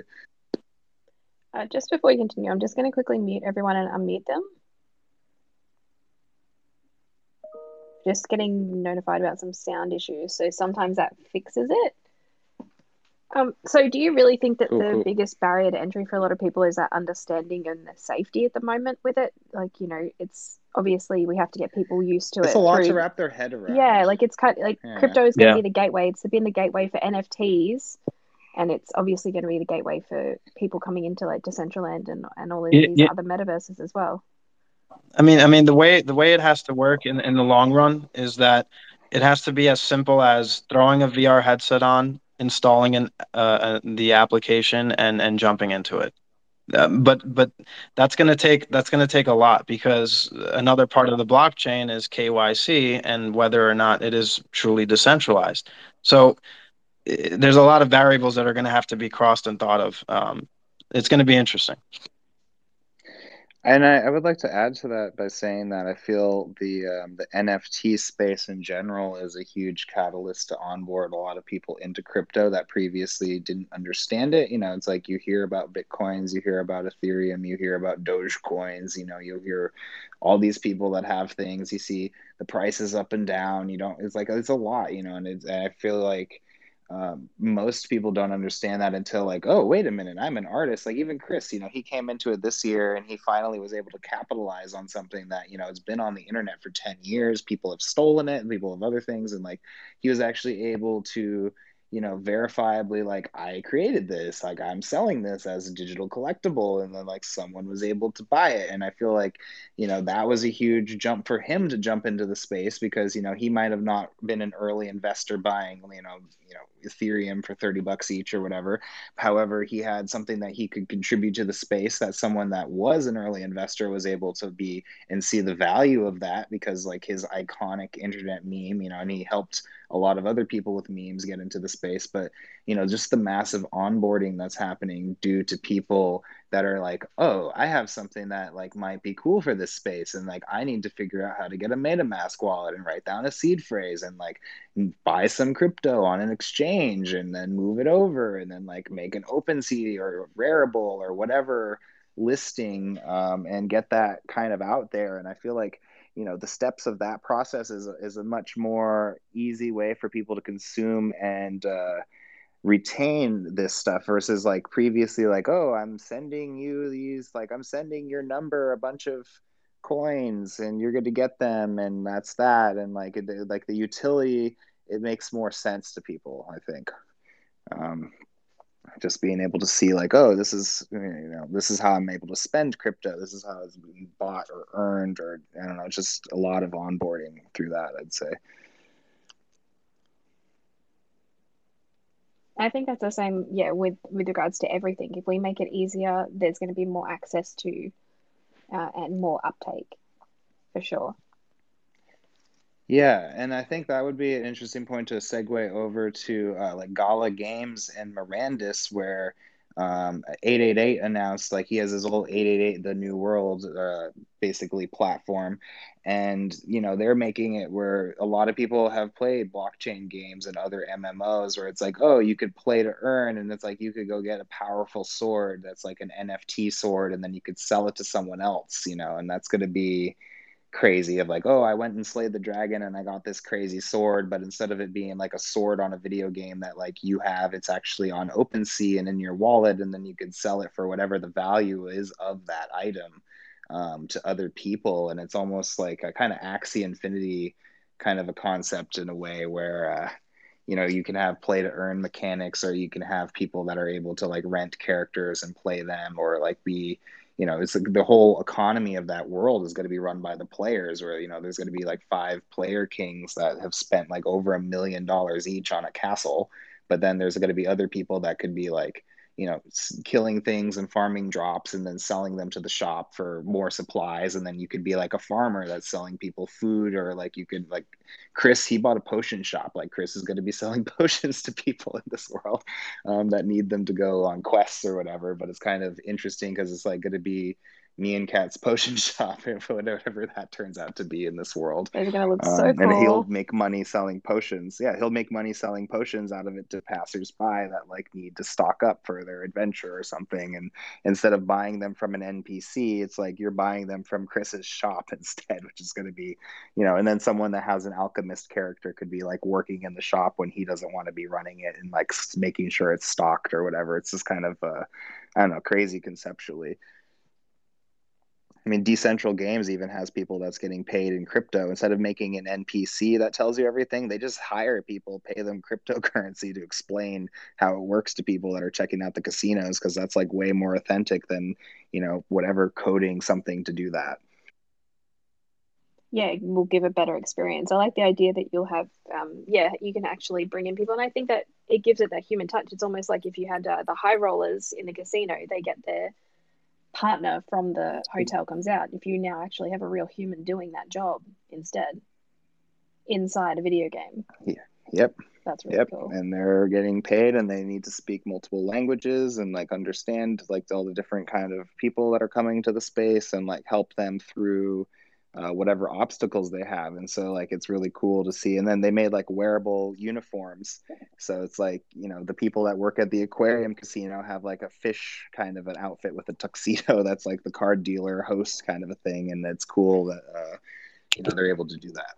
And then the high rollers actually do get these really cool suits for the casino that have like mining bonuses for the casino coin and stuff. It's kind of interesting mechanic they got going there.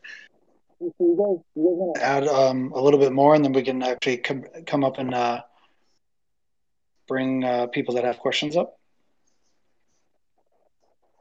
Sure. You guys good with that? Uh, you're a bit muffled, Lucas.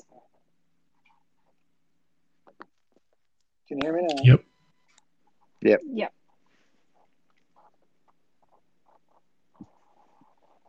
Like we're uh, losing people here by accident. Space is kind of crashing. That's good. we'll bring people up. You guys, you guys good with uh, bringing?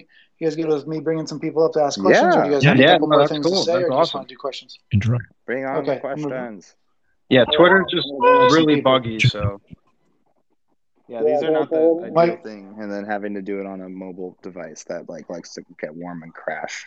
Yeah, I just crashed. My my app crashed three times. I was able able to recover the room, so go figure. All right, here we go. I'm going to add the uh, first questioner, Lawrence, awesome guy, amazing artist.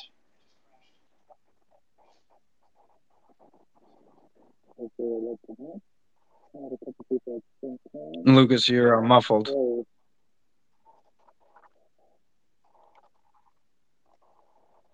Is it gonna crash again? Again? Put your head over the wall, Can you guys? Can you guys? Can you guys? Can you guys hear me now? Yeah. yeah, it almost sounded like you had your finger over the microphone on your phone or something. Yeah, I just needed both Air, AirPods in. Hey, uh, Lawrence, did you have a question for the guys? Um, yeah. So sorry, I uh, wasn't here for the whole thing, but you guys are dropping a, a metaverse that you feel will um, onboard a lot of people from outside NFT. Is that right? Yeah. So, Uh, we're a part of one, but we're not necessarily Yeah, we're- dropping one, I guess. right. Yeah, I, well, uh, what I, what I would say on, on that is that uh, the sort of from the NFT side of it, I've sort of found my feet inside in the NFT finer art. Let's just say it in uh, in what I'm promoting as the hashtag NFT family, and it's trying to be an ambassador for lifting the tide on all NFT artists. Now, what I mean by that is that yeah, I've built a metaverse and I'm trying to say uh, building, and I'm trying to use this block museum to promote art, to promote artists, uh, but also as well, there's uh, groups in, for example, uh, uh, India. There's an NFT Malayalam group where if one of those get a sale, they can change a family, never mind an individual in a sale or in Africa. But also as well, like that metaverse, and we touched on it somewhere about the, the monetization. Well, if I have a gallery and I have a very unique one of one from Legendary and I have it in an upstairs gallery where you actually have to pay something in there and then that goes towards that group. So yeah, for, for me it's it's it's it's shameless promotion of of what is a digital renaissance in the finer art of NFT. So so that's that's my take as, as my MO. Cool. Yeah, for sure. The you know what's interesting is that celebrities that are now not not just interested in dropping their own NFT, uh, collectible or whatever, but also becoming huge NFT art fans. And what they're gravitating to, it seems like, is like fine art. Um, like there was Mike Tyson, uh, he was buying up a lot and posting about it. And also, uh, MC Hammer just um, posted about my drop on Foundation, um, which is a, a fine art and poetry one. Oh, poetry! I'm a poet. No way. Um, Way. That's awesome. Yeah, I mean, so I think uh, it's cool that celebrities are just really getting behind the the art side of it. I mean, even Jay Z bought a CryptoPunk this year. And that's something you could actually do. Yep, that's oh, definitely. Sorry. Go ahead, um, Amy. I was just going to say, Lawrence, what you could do with your poetry is actually go into Decentraland, buy your block of uh, of land, and actually do like spoken word presentations inside that metaverse. I, have a four liner, Lawrence, on the on the side of my building that I built in Somnium. If you click on my profile, you can click on the URL there, and it'll bring you straight into it. On the left side of the building is a four line poem uh, what you'll also notice is Art for Anarchists, who will, I, I, I bet any money, Art for Anarchists is going to be one of those artists that this digital renaissance will identify. You nearly have to study to understand his art. He has embedded in two of his pieces this graffiti wall series in there, and the, the actual four line poem I wrote, you can see it on the side of the building if you go around the side. Yeah, Xeta. Um, Xeta's yeah. got like a bunch of different parcels, uh, different galleries that he hosts different NFT projects in. So it's really cool to, uh, to hop into his place and check out what he's got up. Um, same thing with the parcels that I'm on. Always trying to monetize them for NFT projects. So, so you know, it's a lot of different opportunities. Yeah, there's a lot of opportunity there where like uh, you could say, Lauren, with your poetry work, you could have like a space that has all of your NFTs up as like a gallery or like a club or some kind of thing. And then, you know, if you wanted to have an event where you do like live stream, you know, any readings or whatever, you could have that where instead of having people listening through like a Zoom call, you could have their avatars looking at a gallery of your pieces and then uh, being able to click through to where they would buy them from them. And then also you'd be able to live stream to a live audience where, you know we've hosted events that over a thousand people have showed up and claimed the POAP. And like we did the Animetas launch party and you know a thousand people came and grabbed that POAP. And we had a bunch of people there with like a live dj and it was like a big crowd with a crazy scene. Yeah, it was really fun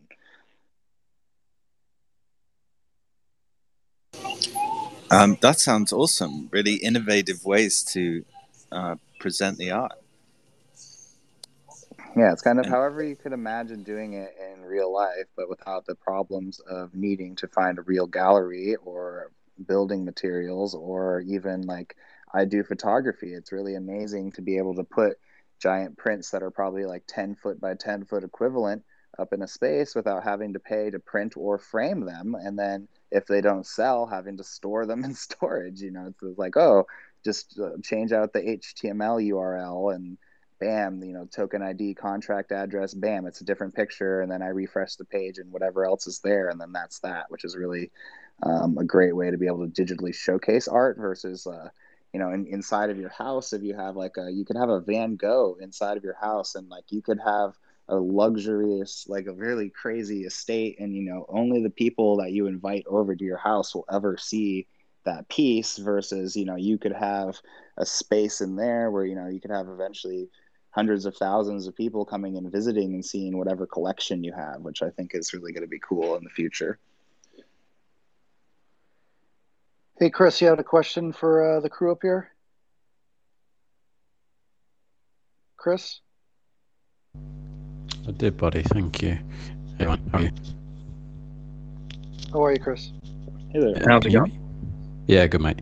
I think it's a bit buggy, so I'll be quick. Yeah, um, hey, Xeta and Michael. Yeah, bit of a left field one, just based on uh, on the hardware side of things, the minimum setup for somebody to run Decentraland and all of these metaverses, you know, fairly smoothly. Um, I've got a fairly decent laptop. Um, I'm looking at getting a PC, but I've had it all cleaned. You know, it's relatively quick. Um, and when Bored Apes dropped the wearable hoodie way back, because the the first time I'd ever been in anything like that. I'm not, you know, I'm very new to all that tech side of things in the virtual world. Um, but it was very, you know, stop start for me, quite buggy. Um, I do struggle with kind of loading all of those pages. So yeah, I just want to get your thoughts on what the minimum hardware requirements would be. Yeah. Michael might be the person to answer this because he knows a couple things about computers as far as I know. yeah, so um, I'm actually in IT. That's my background, uh, and we we always recommend as far as running uh, any sort of metaverse, whether it's in a browser window or whatnot, um, if you have a dedicated graphics card, there's a setting within that graphics uh, options panel. For example, if you have a and you know NVIDIA GTX, RTX, uh, make sure that the default graphics processor is set to be your graphics card because you might be using your onboard graphics uh, to render what's being done inside of the browser window. Um, you know, there, there's also different ways to obviously optimize your computer uh, without spending a lot of money. Um, one of those is getting rid of anything that you're not using uh, actively, any Chrome extensions that are just sitting there. You know, these things are made by third parties. You don't know what their intentions are. So anything that you don't use or that looks suspicious, make sure that you uninstall it, uh, and and uh, this way you're not tracked or giving information to you know places that you don't even know what their intentions are. So um, all of that helps with performance. It reduces the amount of processes running in the background. Um, i always recommend at least having a solid state drive. Uh, that makes a lot of difference in the way everything uh, operates to begin with. Um, but you know if you have a really old machine um, or older graphics card uh, all these metaverses offer lower graphics settings. Uh, so you could tone down the graphics and uh, you know try to enjoy it a little bit until you get some better hardware.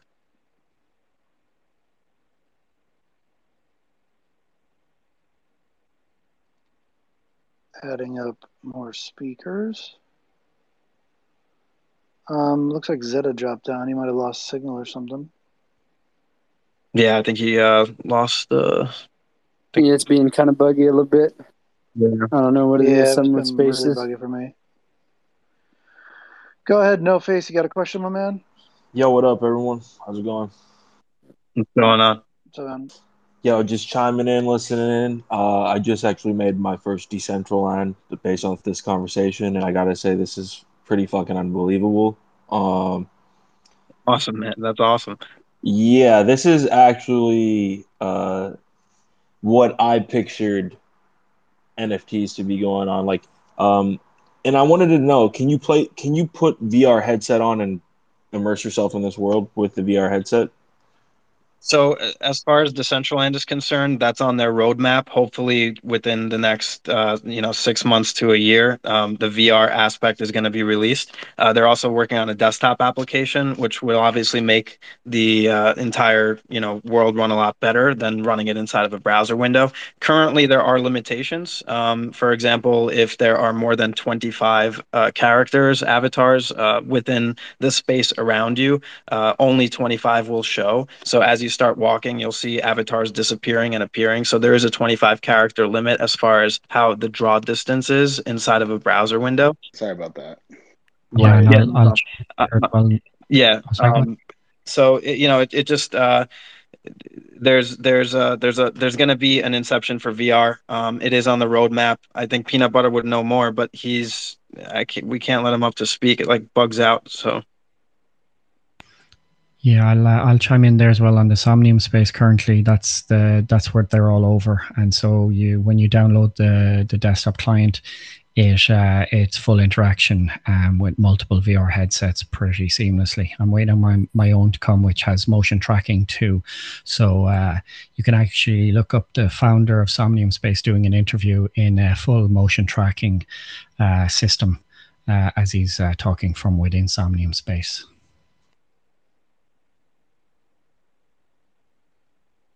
That's pretty wild. Very, very cool stuff. Yeah, I think it's so, gonna be crazy once it's uh like more commonplace. You know, once Decentraland's a downloadable application, once more people have computers that have more updated graphics cards and whatnot, it's gonna be a whole new world. It's gonna be fun. I definitely have to know. Hey, uh, Acid. Oh, oh my bad. Yeah, no, no. I was just gonna say like something to that. No, I was gonna ask Block Muse there real quick too if he's gotten to experience um flying through like you know, I guess just flying or climbing walls in Somnium space yet. the only thing I've experienced is falling off a falling off a roof. oh, okay, yeah. And you actually in the, yeah. you have a stamina. Yep. You have a stamina bar. yep. So. Oh, you have a stamina bar on Somnium? That's interesting. So like, do, uh, yeah. You can climb walls. You can do um, pretty much defying gravity. Like if you're on top of a building and you jump off of the building, you can spread your arms out through VR and you'll glide to wherever you want to go. You can fly through. Um, there's different, like, uh, yeah. So like the voids and stuff, or like even the Meebits. There's a couple more, like uh, you know Xeta, like how he's doing with his like his ape, how he's got it into Decentraland, right? Um, there's a there's a few ways you can get into, and uh, you have your actual files to use, like uh, GBL and stuff like that, FBX files that you can port in through Unity and stuff to to actually use inside of Somnium. But uh, there's like you said there earlier, uh, Decentraland is more so like you said it's it's you know it's established itself there, right? It it is you know pretty well known it's based in there because it's almost two different things in the sense of one being more focused on VR in the sense, and one being you know like that you know like how Decentraland is. So that's why I can't wait till the day Decentraland gets you know VR like a lot more support for it because uh, this is going to open up a whole lot more abilities and different user, I guess you would say, to flooding in as well.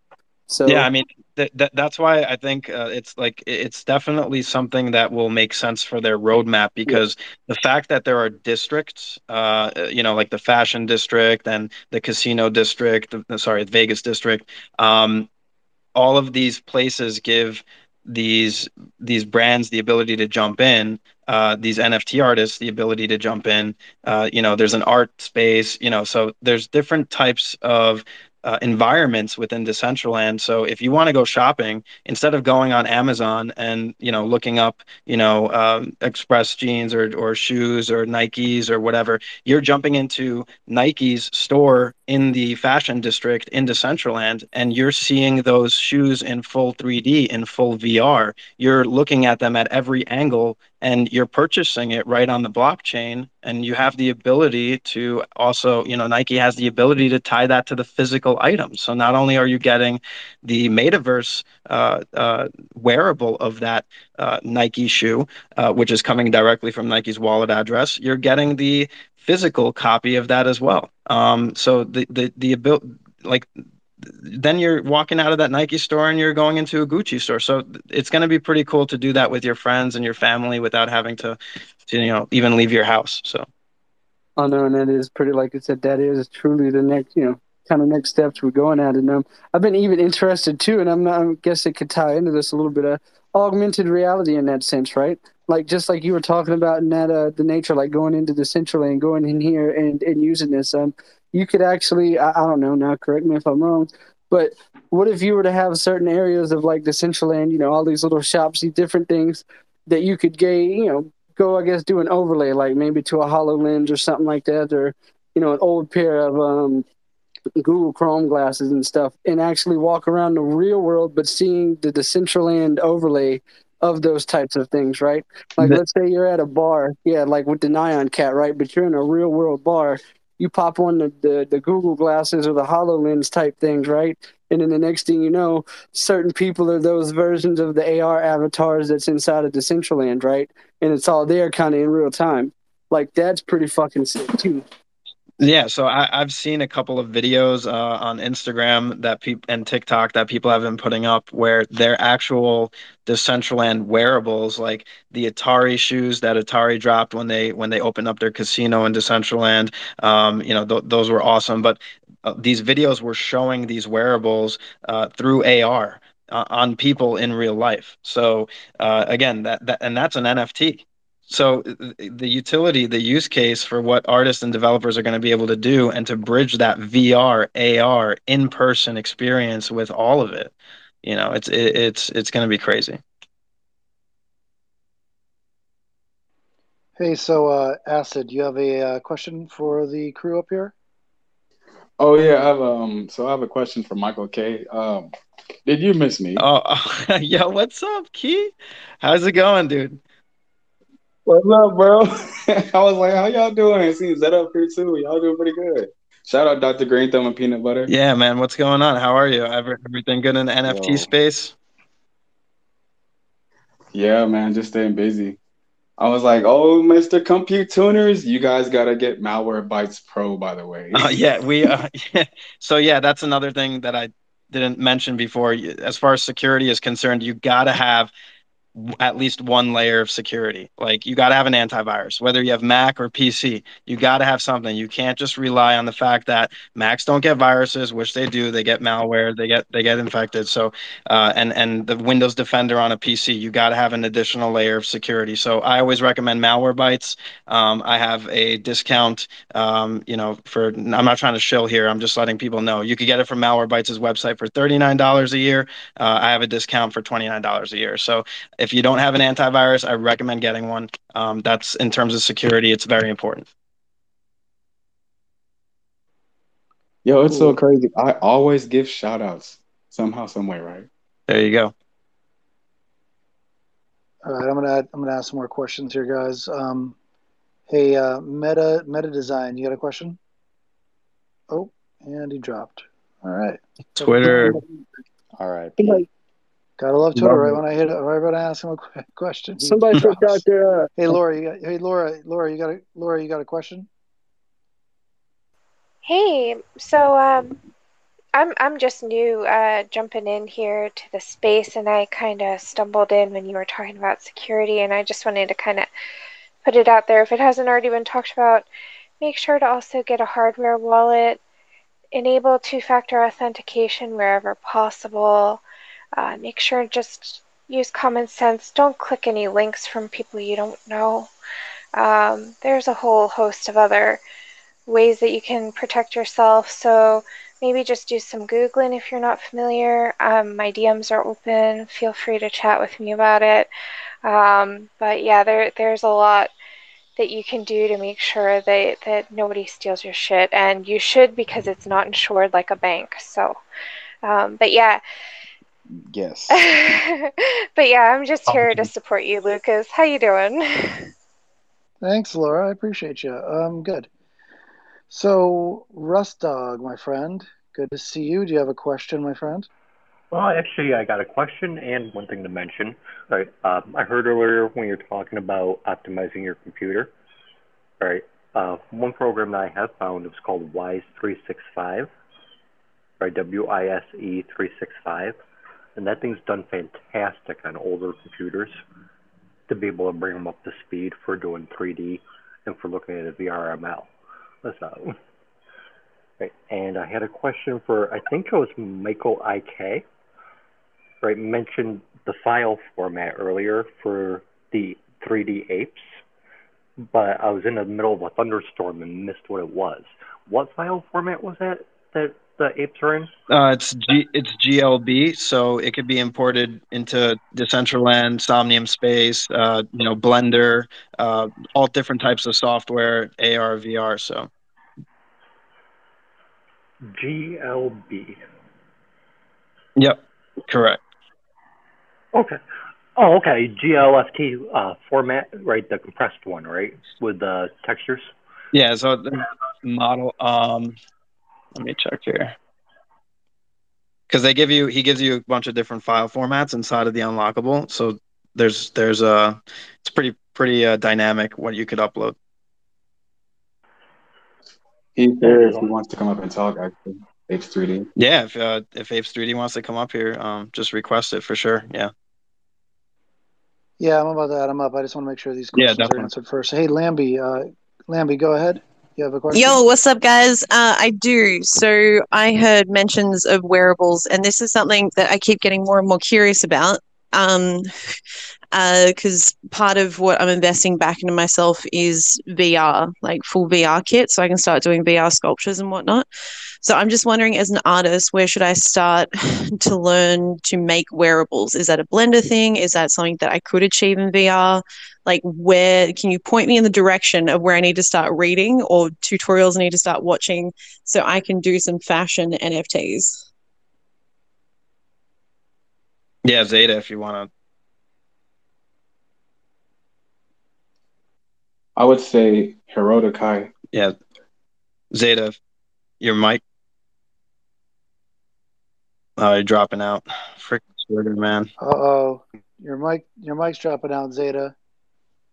Hold on a second. Let me try to reconnect. Oh no, no, we Oh, got no, you. we The can hear. Wi-Fi. We can hear you. We can hear Okay. Okay, um, I would say the best would be looking on um, Decentraland's website. They have a huge amount of documentation about exactly the specifics that you need to know, as well as like a, a, a figure or a model that you could use as a reference point for making the wearables. Um, and they have it really documented. If you just go to decentraland.org, and then there's like a docs section, and then there'll be a whole article about making wearables. And then, like, if you do know how to use Blender, um, you have a huge advantage. Otherwise, like it, you just need to be able to have a GLB file. Ultimately, if you can make a GLB file that fits for whatever category, um, and you're able to do like hair, hats, helmets, eyes, um, you know, facial hair, as well as hair clothing. Helmets. You could do, yeah. You could like I have anime warrior hair, like like a like a Super Saiyan. That's pretty sick, actually. It's one of my favorite yeah, pieces, nice. and there's only like a hundred of thick. them or like there's a Neuralink too, you know, like a Elon Musk Neuralink haircut, which is really funny too. It's like a bunch of wires and stuff that are sticking out of your head and, instead. And people get really um, creative with know. it. So you you don't have to just do like you know shoes, pants. You know, you, there's eyeliner. Mm-hmm. Uh, you know, there's eyeliner. There's different types of floating. Um, you know, uh, objects that yeah, Robots, yeah, flamingos. Exactly. I love the flamingo outfit. It's like there's a goofy thing that like gives My you team just dropped flamingo the baby legs. demon, guys. Remember? Oh yeah, yeah. So, so you, you can have like a, a, top head item that's like floating and following you around as well. So it's kind of you can attach uh, you could, you, know, could do, do you could do a lot. Your your head could be a marijuana leaf. Um, you could you could have a that's a thing. Yeah, yeah. You, you could have a blunt sitting in your ear. You could have a joint in your hand. There's all these different capabilities and little objects and items that people are making that aren't even necessarily clothes, right? But they're all considered wearables. So there's a lot of use cases uh, that you, that you, people could create these things. That's so cool. Yeah, there's some people that. Like, oh no, he's, he's we're losing you, bro. Speaker. He's getting rubbed. Oh, I get working. Oh, you're good. AT and T. Can hear you again. AT and T rubbed you guys. no, you're good, dude. We can hear you. Um, but yeah, I mean, this is fun. There's so many different, of, uh, you know, someone has like a boom box that they made, or you know, there's there's just countless things that are either like really funny or just like the quality is all over the place too i'd say. Um, but you could you could uh, probably get some help within the community. You should check out the last slice uh, twitter page and get into the last slice discord. There's some pretty talented wearables creators within there too that might be able to help out yeah. Um, or even if you have an idea and you're trying to get it ported into Decentraland, you might be able to like give them the sketch or the schematics of what you're trying to make. Like I, I don't know how to use Blender. It just was easier to hire someone that did versus trying to figure it out. that ended up being higher quality. There he goes. All right, Xeta. Time than if I were to try to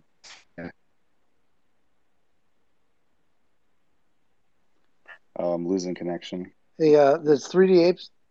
Yeah, you're losing connection a little bit there, Xeta. Um, hey, uh, 3D apes, did you want to, or apes 3D, do you want to say something? Uh, hello, everyone. Yeah, I just would like to say hi to to you. Uh, sorry for my bad English. I'm located in Europe. Um, Welcome, fellow European. Yes, and uh, I, I learned English from web, from gaming. Uh, yeah. So what I was going to say about the metaverse is that I really appreciate the, all the communities. Uh, since day one, when I was there my first time, uh, I meet so many people that uh, support in different ways. For example, on the Wearable part, I had a collaboration with uh, Hiroto Kai. Uh, at same time, about the events, uh, I meet people that I just requested them on Discord, like, could you help me to set up an event? And they all was uh, like like a family something like i i can't describe. It's uh, it's an experience you have to make and yeah it's just wonderful being a part of it. And yeah i can really recommend every creator to to work with each other um, yeah to support new people. I think that's i think that the metaverse makes the community. And yeah I mean, it's awesome seeing you enter the space, and then now, uh, since you've entered the space, like last weekend, we tried to get some of your things. They sold out in like a second. It was yeah. crazy. Um, congratulations yeah, for your success. Yes. it's really cool. appreciate appreciate yeah. everyone. Uh, I it's it's uh, something that well I I started the project maybe like a one man project, but at the end it's it's a real community project because we get support from everywhere from from you from michael from dr green thumb there are so many people. I think the list is so long but it's just wonderful to see uh, it's possible to do when when the community from decentraland or other metaverse comes together. And yeah it's it's just amazing. It's it's incredible. I i got no words left for this feeling. It's just crazy. It makes me uh, the first time when i entered i was like the most you aim on the money the first time. I i, I like to uh, real talk you know. And you aim on the money but once you start um, getting more more into the metaverse involved with communities meeting people creating having fun at the end you won't care anymore really about the money. We had we had last week an offer around hundred thousand dollars on 40 mystery boxes i could accept these offers. I don't own all that money right now. I'm a normal guy. But i decided to don't accept that because i think it's important um, that at the same time we listen to our community and to focus on what they like to work together to keep growing together. Yeah so i decided to yeah i just i, I just think that a project should be built in a long term. And at the same time it should give something back to the people that believes in your works also that support uh, supports you growing. Yeah. Think about think think about what what as far as someone making an offer for a hundred thousand dollars on things you were had a game plan to release to the community for you as an artist could have said hey i'm going to take this 100 100k in ether and i'm going to walk away and I'm going to and and uh, you know make all this money. But you said to yourself, I'm going to turn this offer down, and I'm going to pr- proceed with my roadmap, with my game plan that I told that I was going to do. Um, and you're releasing them for 0.08 ETH, which is nowhere near 100K. But over time, you will exponentially make more than that because not only through community, but monetarily uh, through secondary sales. And you saw that opportunity for the community and yourself, and you, you separated it and, and did the, I think you made the right decision. So thank you for that because I'm very excited for your releases. I appreciate you guys. Yeah, I, I received some DMs from our community and holders that buy it early in. And some people wrote today. The one one guy wrote to me, uh, "Thank you very much. You helped me out." I said, "How?" and he was like, "Yeah, I was almost going broke because Bitcoin." And then he wrote, uh, "The apes, the apes supported me." I said, "Yeah, man. I think it's a, a support." um, they supported me as well. So it's uh, I think it's just fair. I, I wish everyone good luck on the flips, and also I appreciate people that hold the avatars. Uh, I I plan this project in a long term. I mean the avatars are um, like you like you already said they are they have utility, and right now the direction is um, just to to create to create content out of what i have created. People start doing tiktoks with them. They they create funny uh, scenes with uh, dancing apes or fighting apes.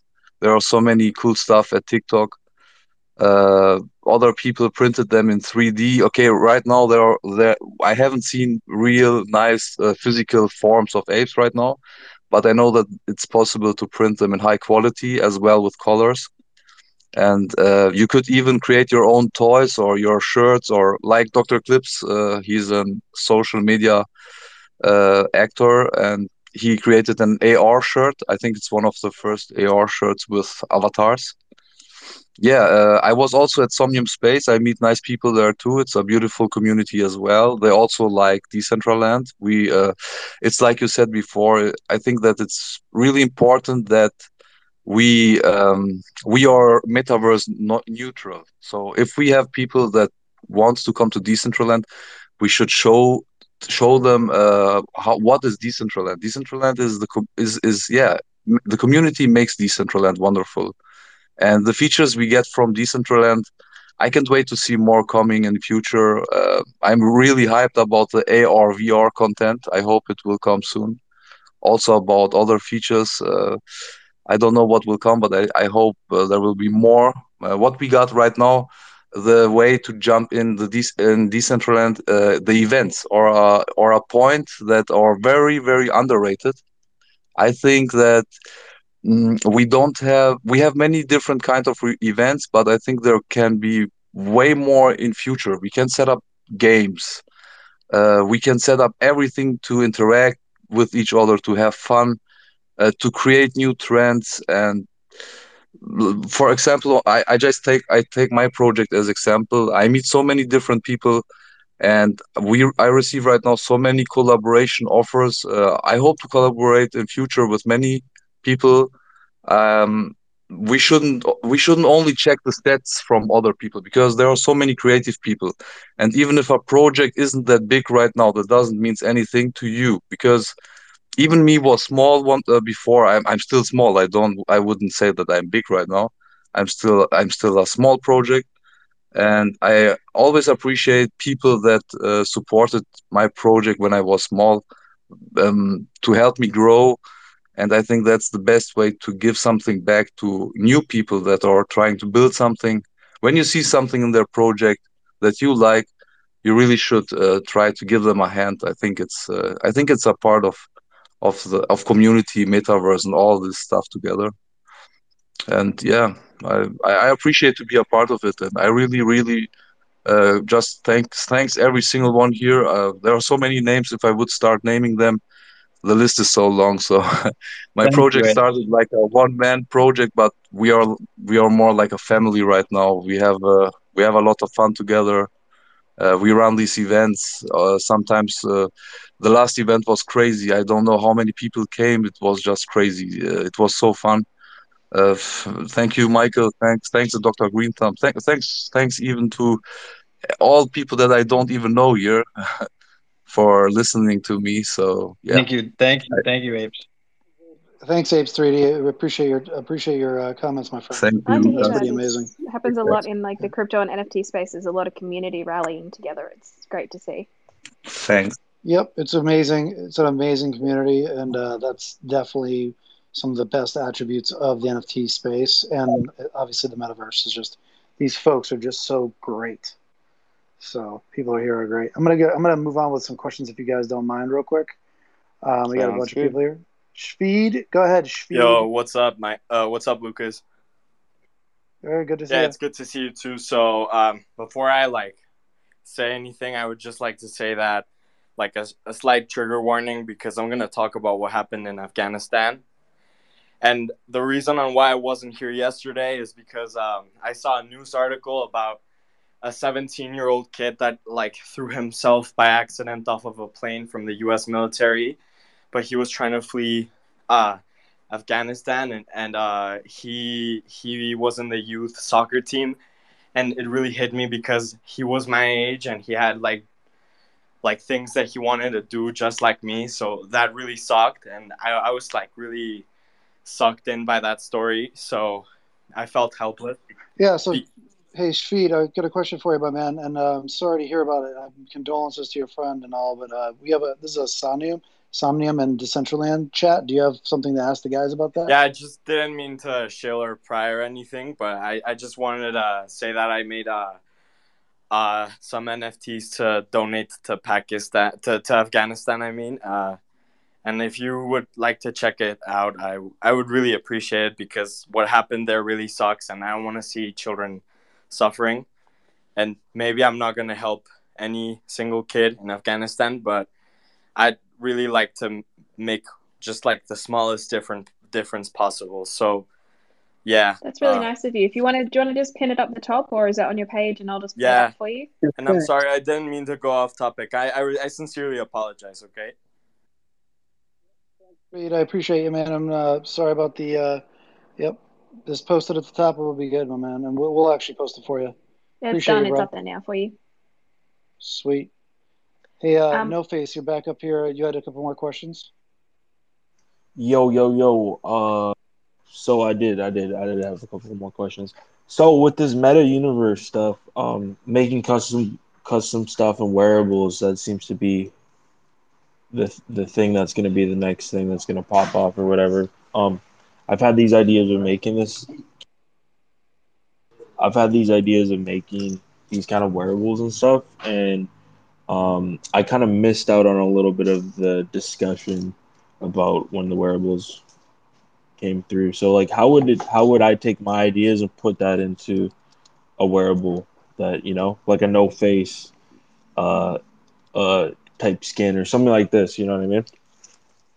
So that would be if you go to decentraland.org and then you go to the documents, there's a document that's about user created wearables and that very specifically outlines all of the uh, process of how that works. But in, in, in a, like summary, essentially uh, you would have your idea, you would model it in Blender as a GLB file for like what if it's a shirt, you'd make a shirt, etc um, and then you would have it like tied to the avatar uh, in Decentraland, which uh, on that site that I mentioned, the Decentraland.org site, uh, they actually have a downloadable file that's like a GLB of an avatar kind of uh, skeleton, I guess, where you could build on that. So it does require some 3D modeling experience on um, Blender, or you are able to, you know, give sketches of your art. Like for instance, Chris, who was in here earlier, who made the Nyan Cat, his his art is predominantly pixel related art. However, we're working with some artists that are three dimensional artists to help bring some of his visions into this metaverse. So you know, you can either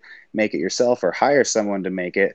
Once you have that file, you're able to go into the builder, like builder.decentraland.org, and then make a new clothing collection. And then you would just upload your GLB file. Like if it was a shirt, you would upload that it's an upper body item, um, etc. And then you would put whatever description, etc. Uh, and then you pay 500 mana to submit it to the foundation and the, uh, the wearables committee, basically. Um, and then they check it to make sure that it's not offensive or political or having anything to do with IP that you do not own unless you're able to like prove that you own the IP of whatever you're trying to uh, publish. And then afterwards, you know, if it meets the criteria of, you know, the amount of data, polygons, triangles, and like, you know, it fits within all of the avatar animations, it will get approved by that and then you're able to mint those to people's wallet in um, whatever edition that you choose. So you can do like a one of one, a one of 10, all the way up to a one of 100,000. Um, and then they're all on the Matic network. So it's like you could airdrop them to all of your NFT holders and it won't cost you any gas fees or anything beyond that 500 mana that you spent. Damn, that's really, that's cool. really dope yeah, it's, it's a lot of fun. I have like a few things that I submitted and put out, and I'm actually have a few more uh, wearables in the works that I'm really excited about. And uh, I don't know, it's a lot of fun because you can literally make yourself look like however you imagine or want. Like I have my Bored Ape head as a wearable. I think we're gonna need a uh, RuneScape uh, blue party hat. Oh, they're there. There's already RuneScape party hats. Someone did it you can get the full party hat set for a lot cheaper than in RuneScape right now. I'll tell you that. Yeah, for sure. Yeah, and it's funny that you mentioned RuneScape because I, I totally understand where you're coming from. I've played that game since RuneScape Classic and uh, just just oh, been yeah. in, so like I feel like Rune. I still have my hats nice, back then. Man, nice. Unfortunately, I lost yeah. them due to staking and not carrying, but uh, the sand casino. Yeah, yeah, yeah. but I'm uh. 99 strength boy. you know, um, uh, uh, NFTs and like uh, wearables and that kind of stuff. Like, I feel like RuneScape really kind of paved the way. Like, it kind of like you know, oh, it opened that kind mm-hmm. of mindset. Like, oh, this like you couldn't explain to a person that a pixelated party hat is worth five thousand dollars American back then, or more, more now, now, even right? Yeah. Like, it would be so hard to explain that, and that's a that's how I feel like when I'm explaining NFTs to people and VR and virtual worlds and like where we're going and AR and all this immersive reality. So like it's it's so sick to to be a part of it and shit and like yeah, I'm so Yeah, no, all of these yeah. all of these variables could only come together at this point in time like people weren't as connected as they are now and people didn't have an understanding of crypto and blockchain as much as they do now so i uh, like 10 years ago when people were doing this in runescape and it had its own type of cryptocurrency uh, it was even even yeah, 20, 20 years, years ago. ago. even it's, it's 20 years exactly. old now, yeah. um, you know it, it, it's such a it's such a far throw back that the amount of adaptation to the space and and, and what we're doing is is going to explode. It's going to explode. We're that chart you know we think things are expensive or or things are moving quickly now uh, it's going to get even crazier. And the amount of designers and developers is going to increase. And there's going to be so many more projects. It's going to be pretty uh, pretty insane and then even uh, going back to the RuneScape subject there, it's funny because I feel like RuneScape is a very big precursor or kind of an OG of cr- like cryptocurrency, where there's a lot of people that farmed gold in that game and sold it for real money and still do to this day. And then as far as uh, the party hats and stuff, basically um, in December 1st, December 25th, 2001, they dropped on the ground free items, almost like how punks were free once upon a time. But this was back in 2001. And any of these hats that still survived from that day are the only ones that are still within the world 20 years later. So it's imagine a CryptoPunk from 2017, but it's actually from 2001 and it's a digital asset that's still relevant in the current version of the game. And uh, you know, I've heard recently that someone spent twenty five thousand US on one of those hats, and it's like the NFT version of that is that you could see every single trade transaction that that hat has been through since 2001 because those things have you know traded hands countless times since but it'd be really fun to see the price history of like oh you know this like this hat used to be owned by Zezima or something like that would be kind of the ultimate of uh, you know owning something like from Pranksy I guess equivalent but um I don't know. It's just kind of interesting to see how that's kind of played out now, where it's like holding on these digital collectible items that are discontinued and rare has kind of been a huge catalyst or like an easy way to wrap the, you know, RuneScape people are able to understand this space much easier, I think. You have a, you have a question? Uh, yeah, actually, I've got a couple here. All right, first, can we get to the decentraland.org link there put up top? I'm not at my computer right now. I want to check that out. Block Muse, Blockmuse, why don't you DM Rustdog uh, the, uh, did you say Somnium Space or Decentraland? Decentraland. Well, actually, I would love both, right? Okay, yeah. Well, they'll, they'll, some of the, uh, we'll, I'll make sure to get you uh, the link sent over to your Rustdog, and I'll make, uh, I'll make sure and give you the, the, the Somnium Space link also. Okay, now is there a technical document there on what's included for the clothing? Um, for Decentraland, yeah, if you go to decentraland.org, you'll see a section named Documents, and then under that Documents section, uh, you could post the clothing essentially. You, you could see the clothing. Uh, it's like creating user wearables. Now, if you create a user wearable, do you have to like put it up on OpenSea as an NFT, or is it published right through no. Decentraland? It's it's through Decentraland. So Decentraland has a few different things you could play, but then there's also the documents, and but there's also Builder. And so uh, the building side of it, that's where you're able to mint names, which is almost like the the the 90s domain rush of like getting your name minted. You know you want to have your name minted so you don't have like a long weird number string after whatever name you put. Um, but then there's also like a you can build buildings and other things like that but then there's also a section where you're able to build or put wearables. So like after that, you're able to submit your files within there, and then you spend 500 mana that's on the Matic network to submit it to the the, the Decentraland Wearables Committee that reviews your thing, and then once they review it and it passes their inspection, um, it gets published into the world, and then you're able to mint it. Um, and it will, you know, you could do a one of a thousand, and then you're able to start minting them as soon as they give you the green light.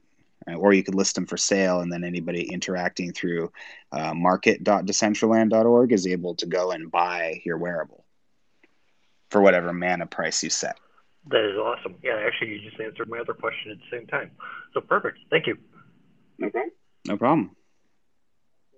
So uh, looks like we don't have any other real questions here right now. So um, couple of last statements you guys want to make before we uh, close the space and end the session? Um, I mean, I would say that if anybody in here is interested in Decentraland or coming and joining and uh, getting an idea of what it is, uh, to hit me up. You can at me or whatever if you're not able to DM me. Uh, but also checking out the Last Slice Collective. They're really a great group of people that I'm a part of. Michael's a part of it. Chris is a part of it. Um, but we are, you know, the most active community within Decentraland. So like whenever we do events, it's a lot of fun, and uh, you know, to to come in and join in the the fun things that we're up to. Um, and if anybody here wants to come do that or have more information of how to do that or um, anything, you know, just by all means, don't don't hesitate to ask. We love having more people that are interested in the space coming to the space. So you know, don't don't. Yep, and to piggyback off of Xeta, same scenario. If anyone has any questions, do not hesitate to hit me up. Um, I love talking about uh, the metaverse, NFT, Decentraland. So you know, I'm open. And the last slice, as Xeta stated, uh, you know, that's a great group to be in. Um, you're going to get a lot of information um, and and work with a lot of great people. So, and thank you, Lucas, uh, for allowing us to uh, to to have this space to speak. Thank you so much, man. Pleasure's mine, man. Thanks you, thank you guys for being here today. Yeah, I want to thank Xeta. I want to thank uh, Michael. I want to thank Dr. Doge and Block Muse and uh, Acid for being here and Rust Dog for asking your questions and everybody in the audience. You guys rock. Uh, very much appreciate you. And, and, you know what? Everybody follow all these speakers up here. These guys are great. Michael, Xeta, Dr. Doge, Acid. Uh, don't know Acid very well, but I'm going to get to know him now very well. and, uh, you know, we'll have some more of these chats, and I can't wait to explore the metaverse with uh, Xeta and Michael right now, too. It's going to be fun. And I'll, I'll do Somnium Space with Dr. Doge and Block Muse and check that out on another another day. I'm looking for looking very much forward to it. So again, thanks for being here, guys. Thanks for joining our space. And uh, seems like there's no more questions, so I'm gonna end the space right now and have a good rest of your afternoon, morning, uh, evening, whatever it is for you. And uh, see you at the next space, everybody. Hey, thank you guys. That thank you. Good one. Thank you very much. Yeah, thanks for hosting. Very nice. Pleasure's mine. Thanks for showing up.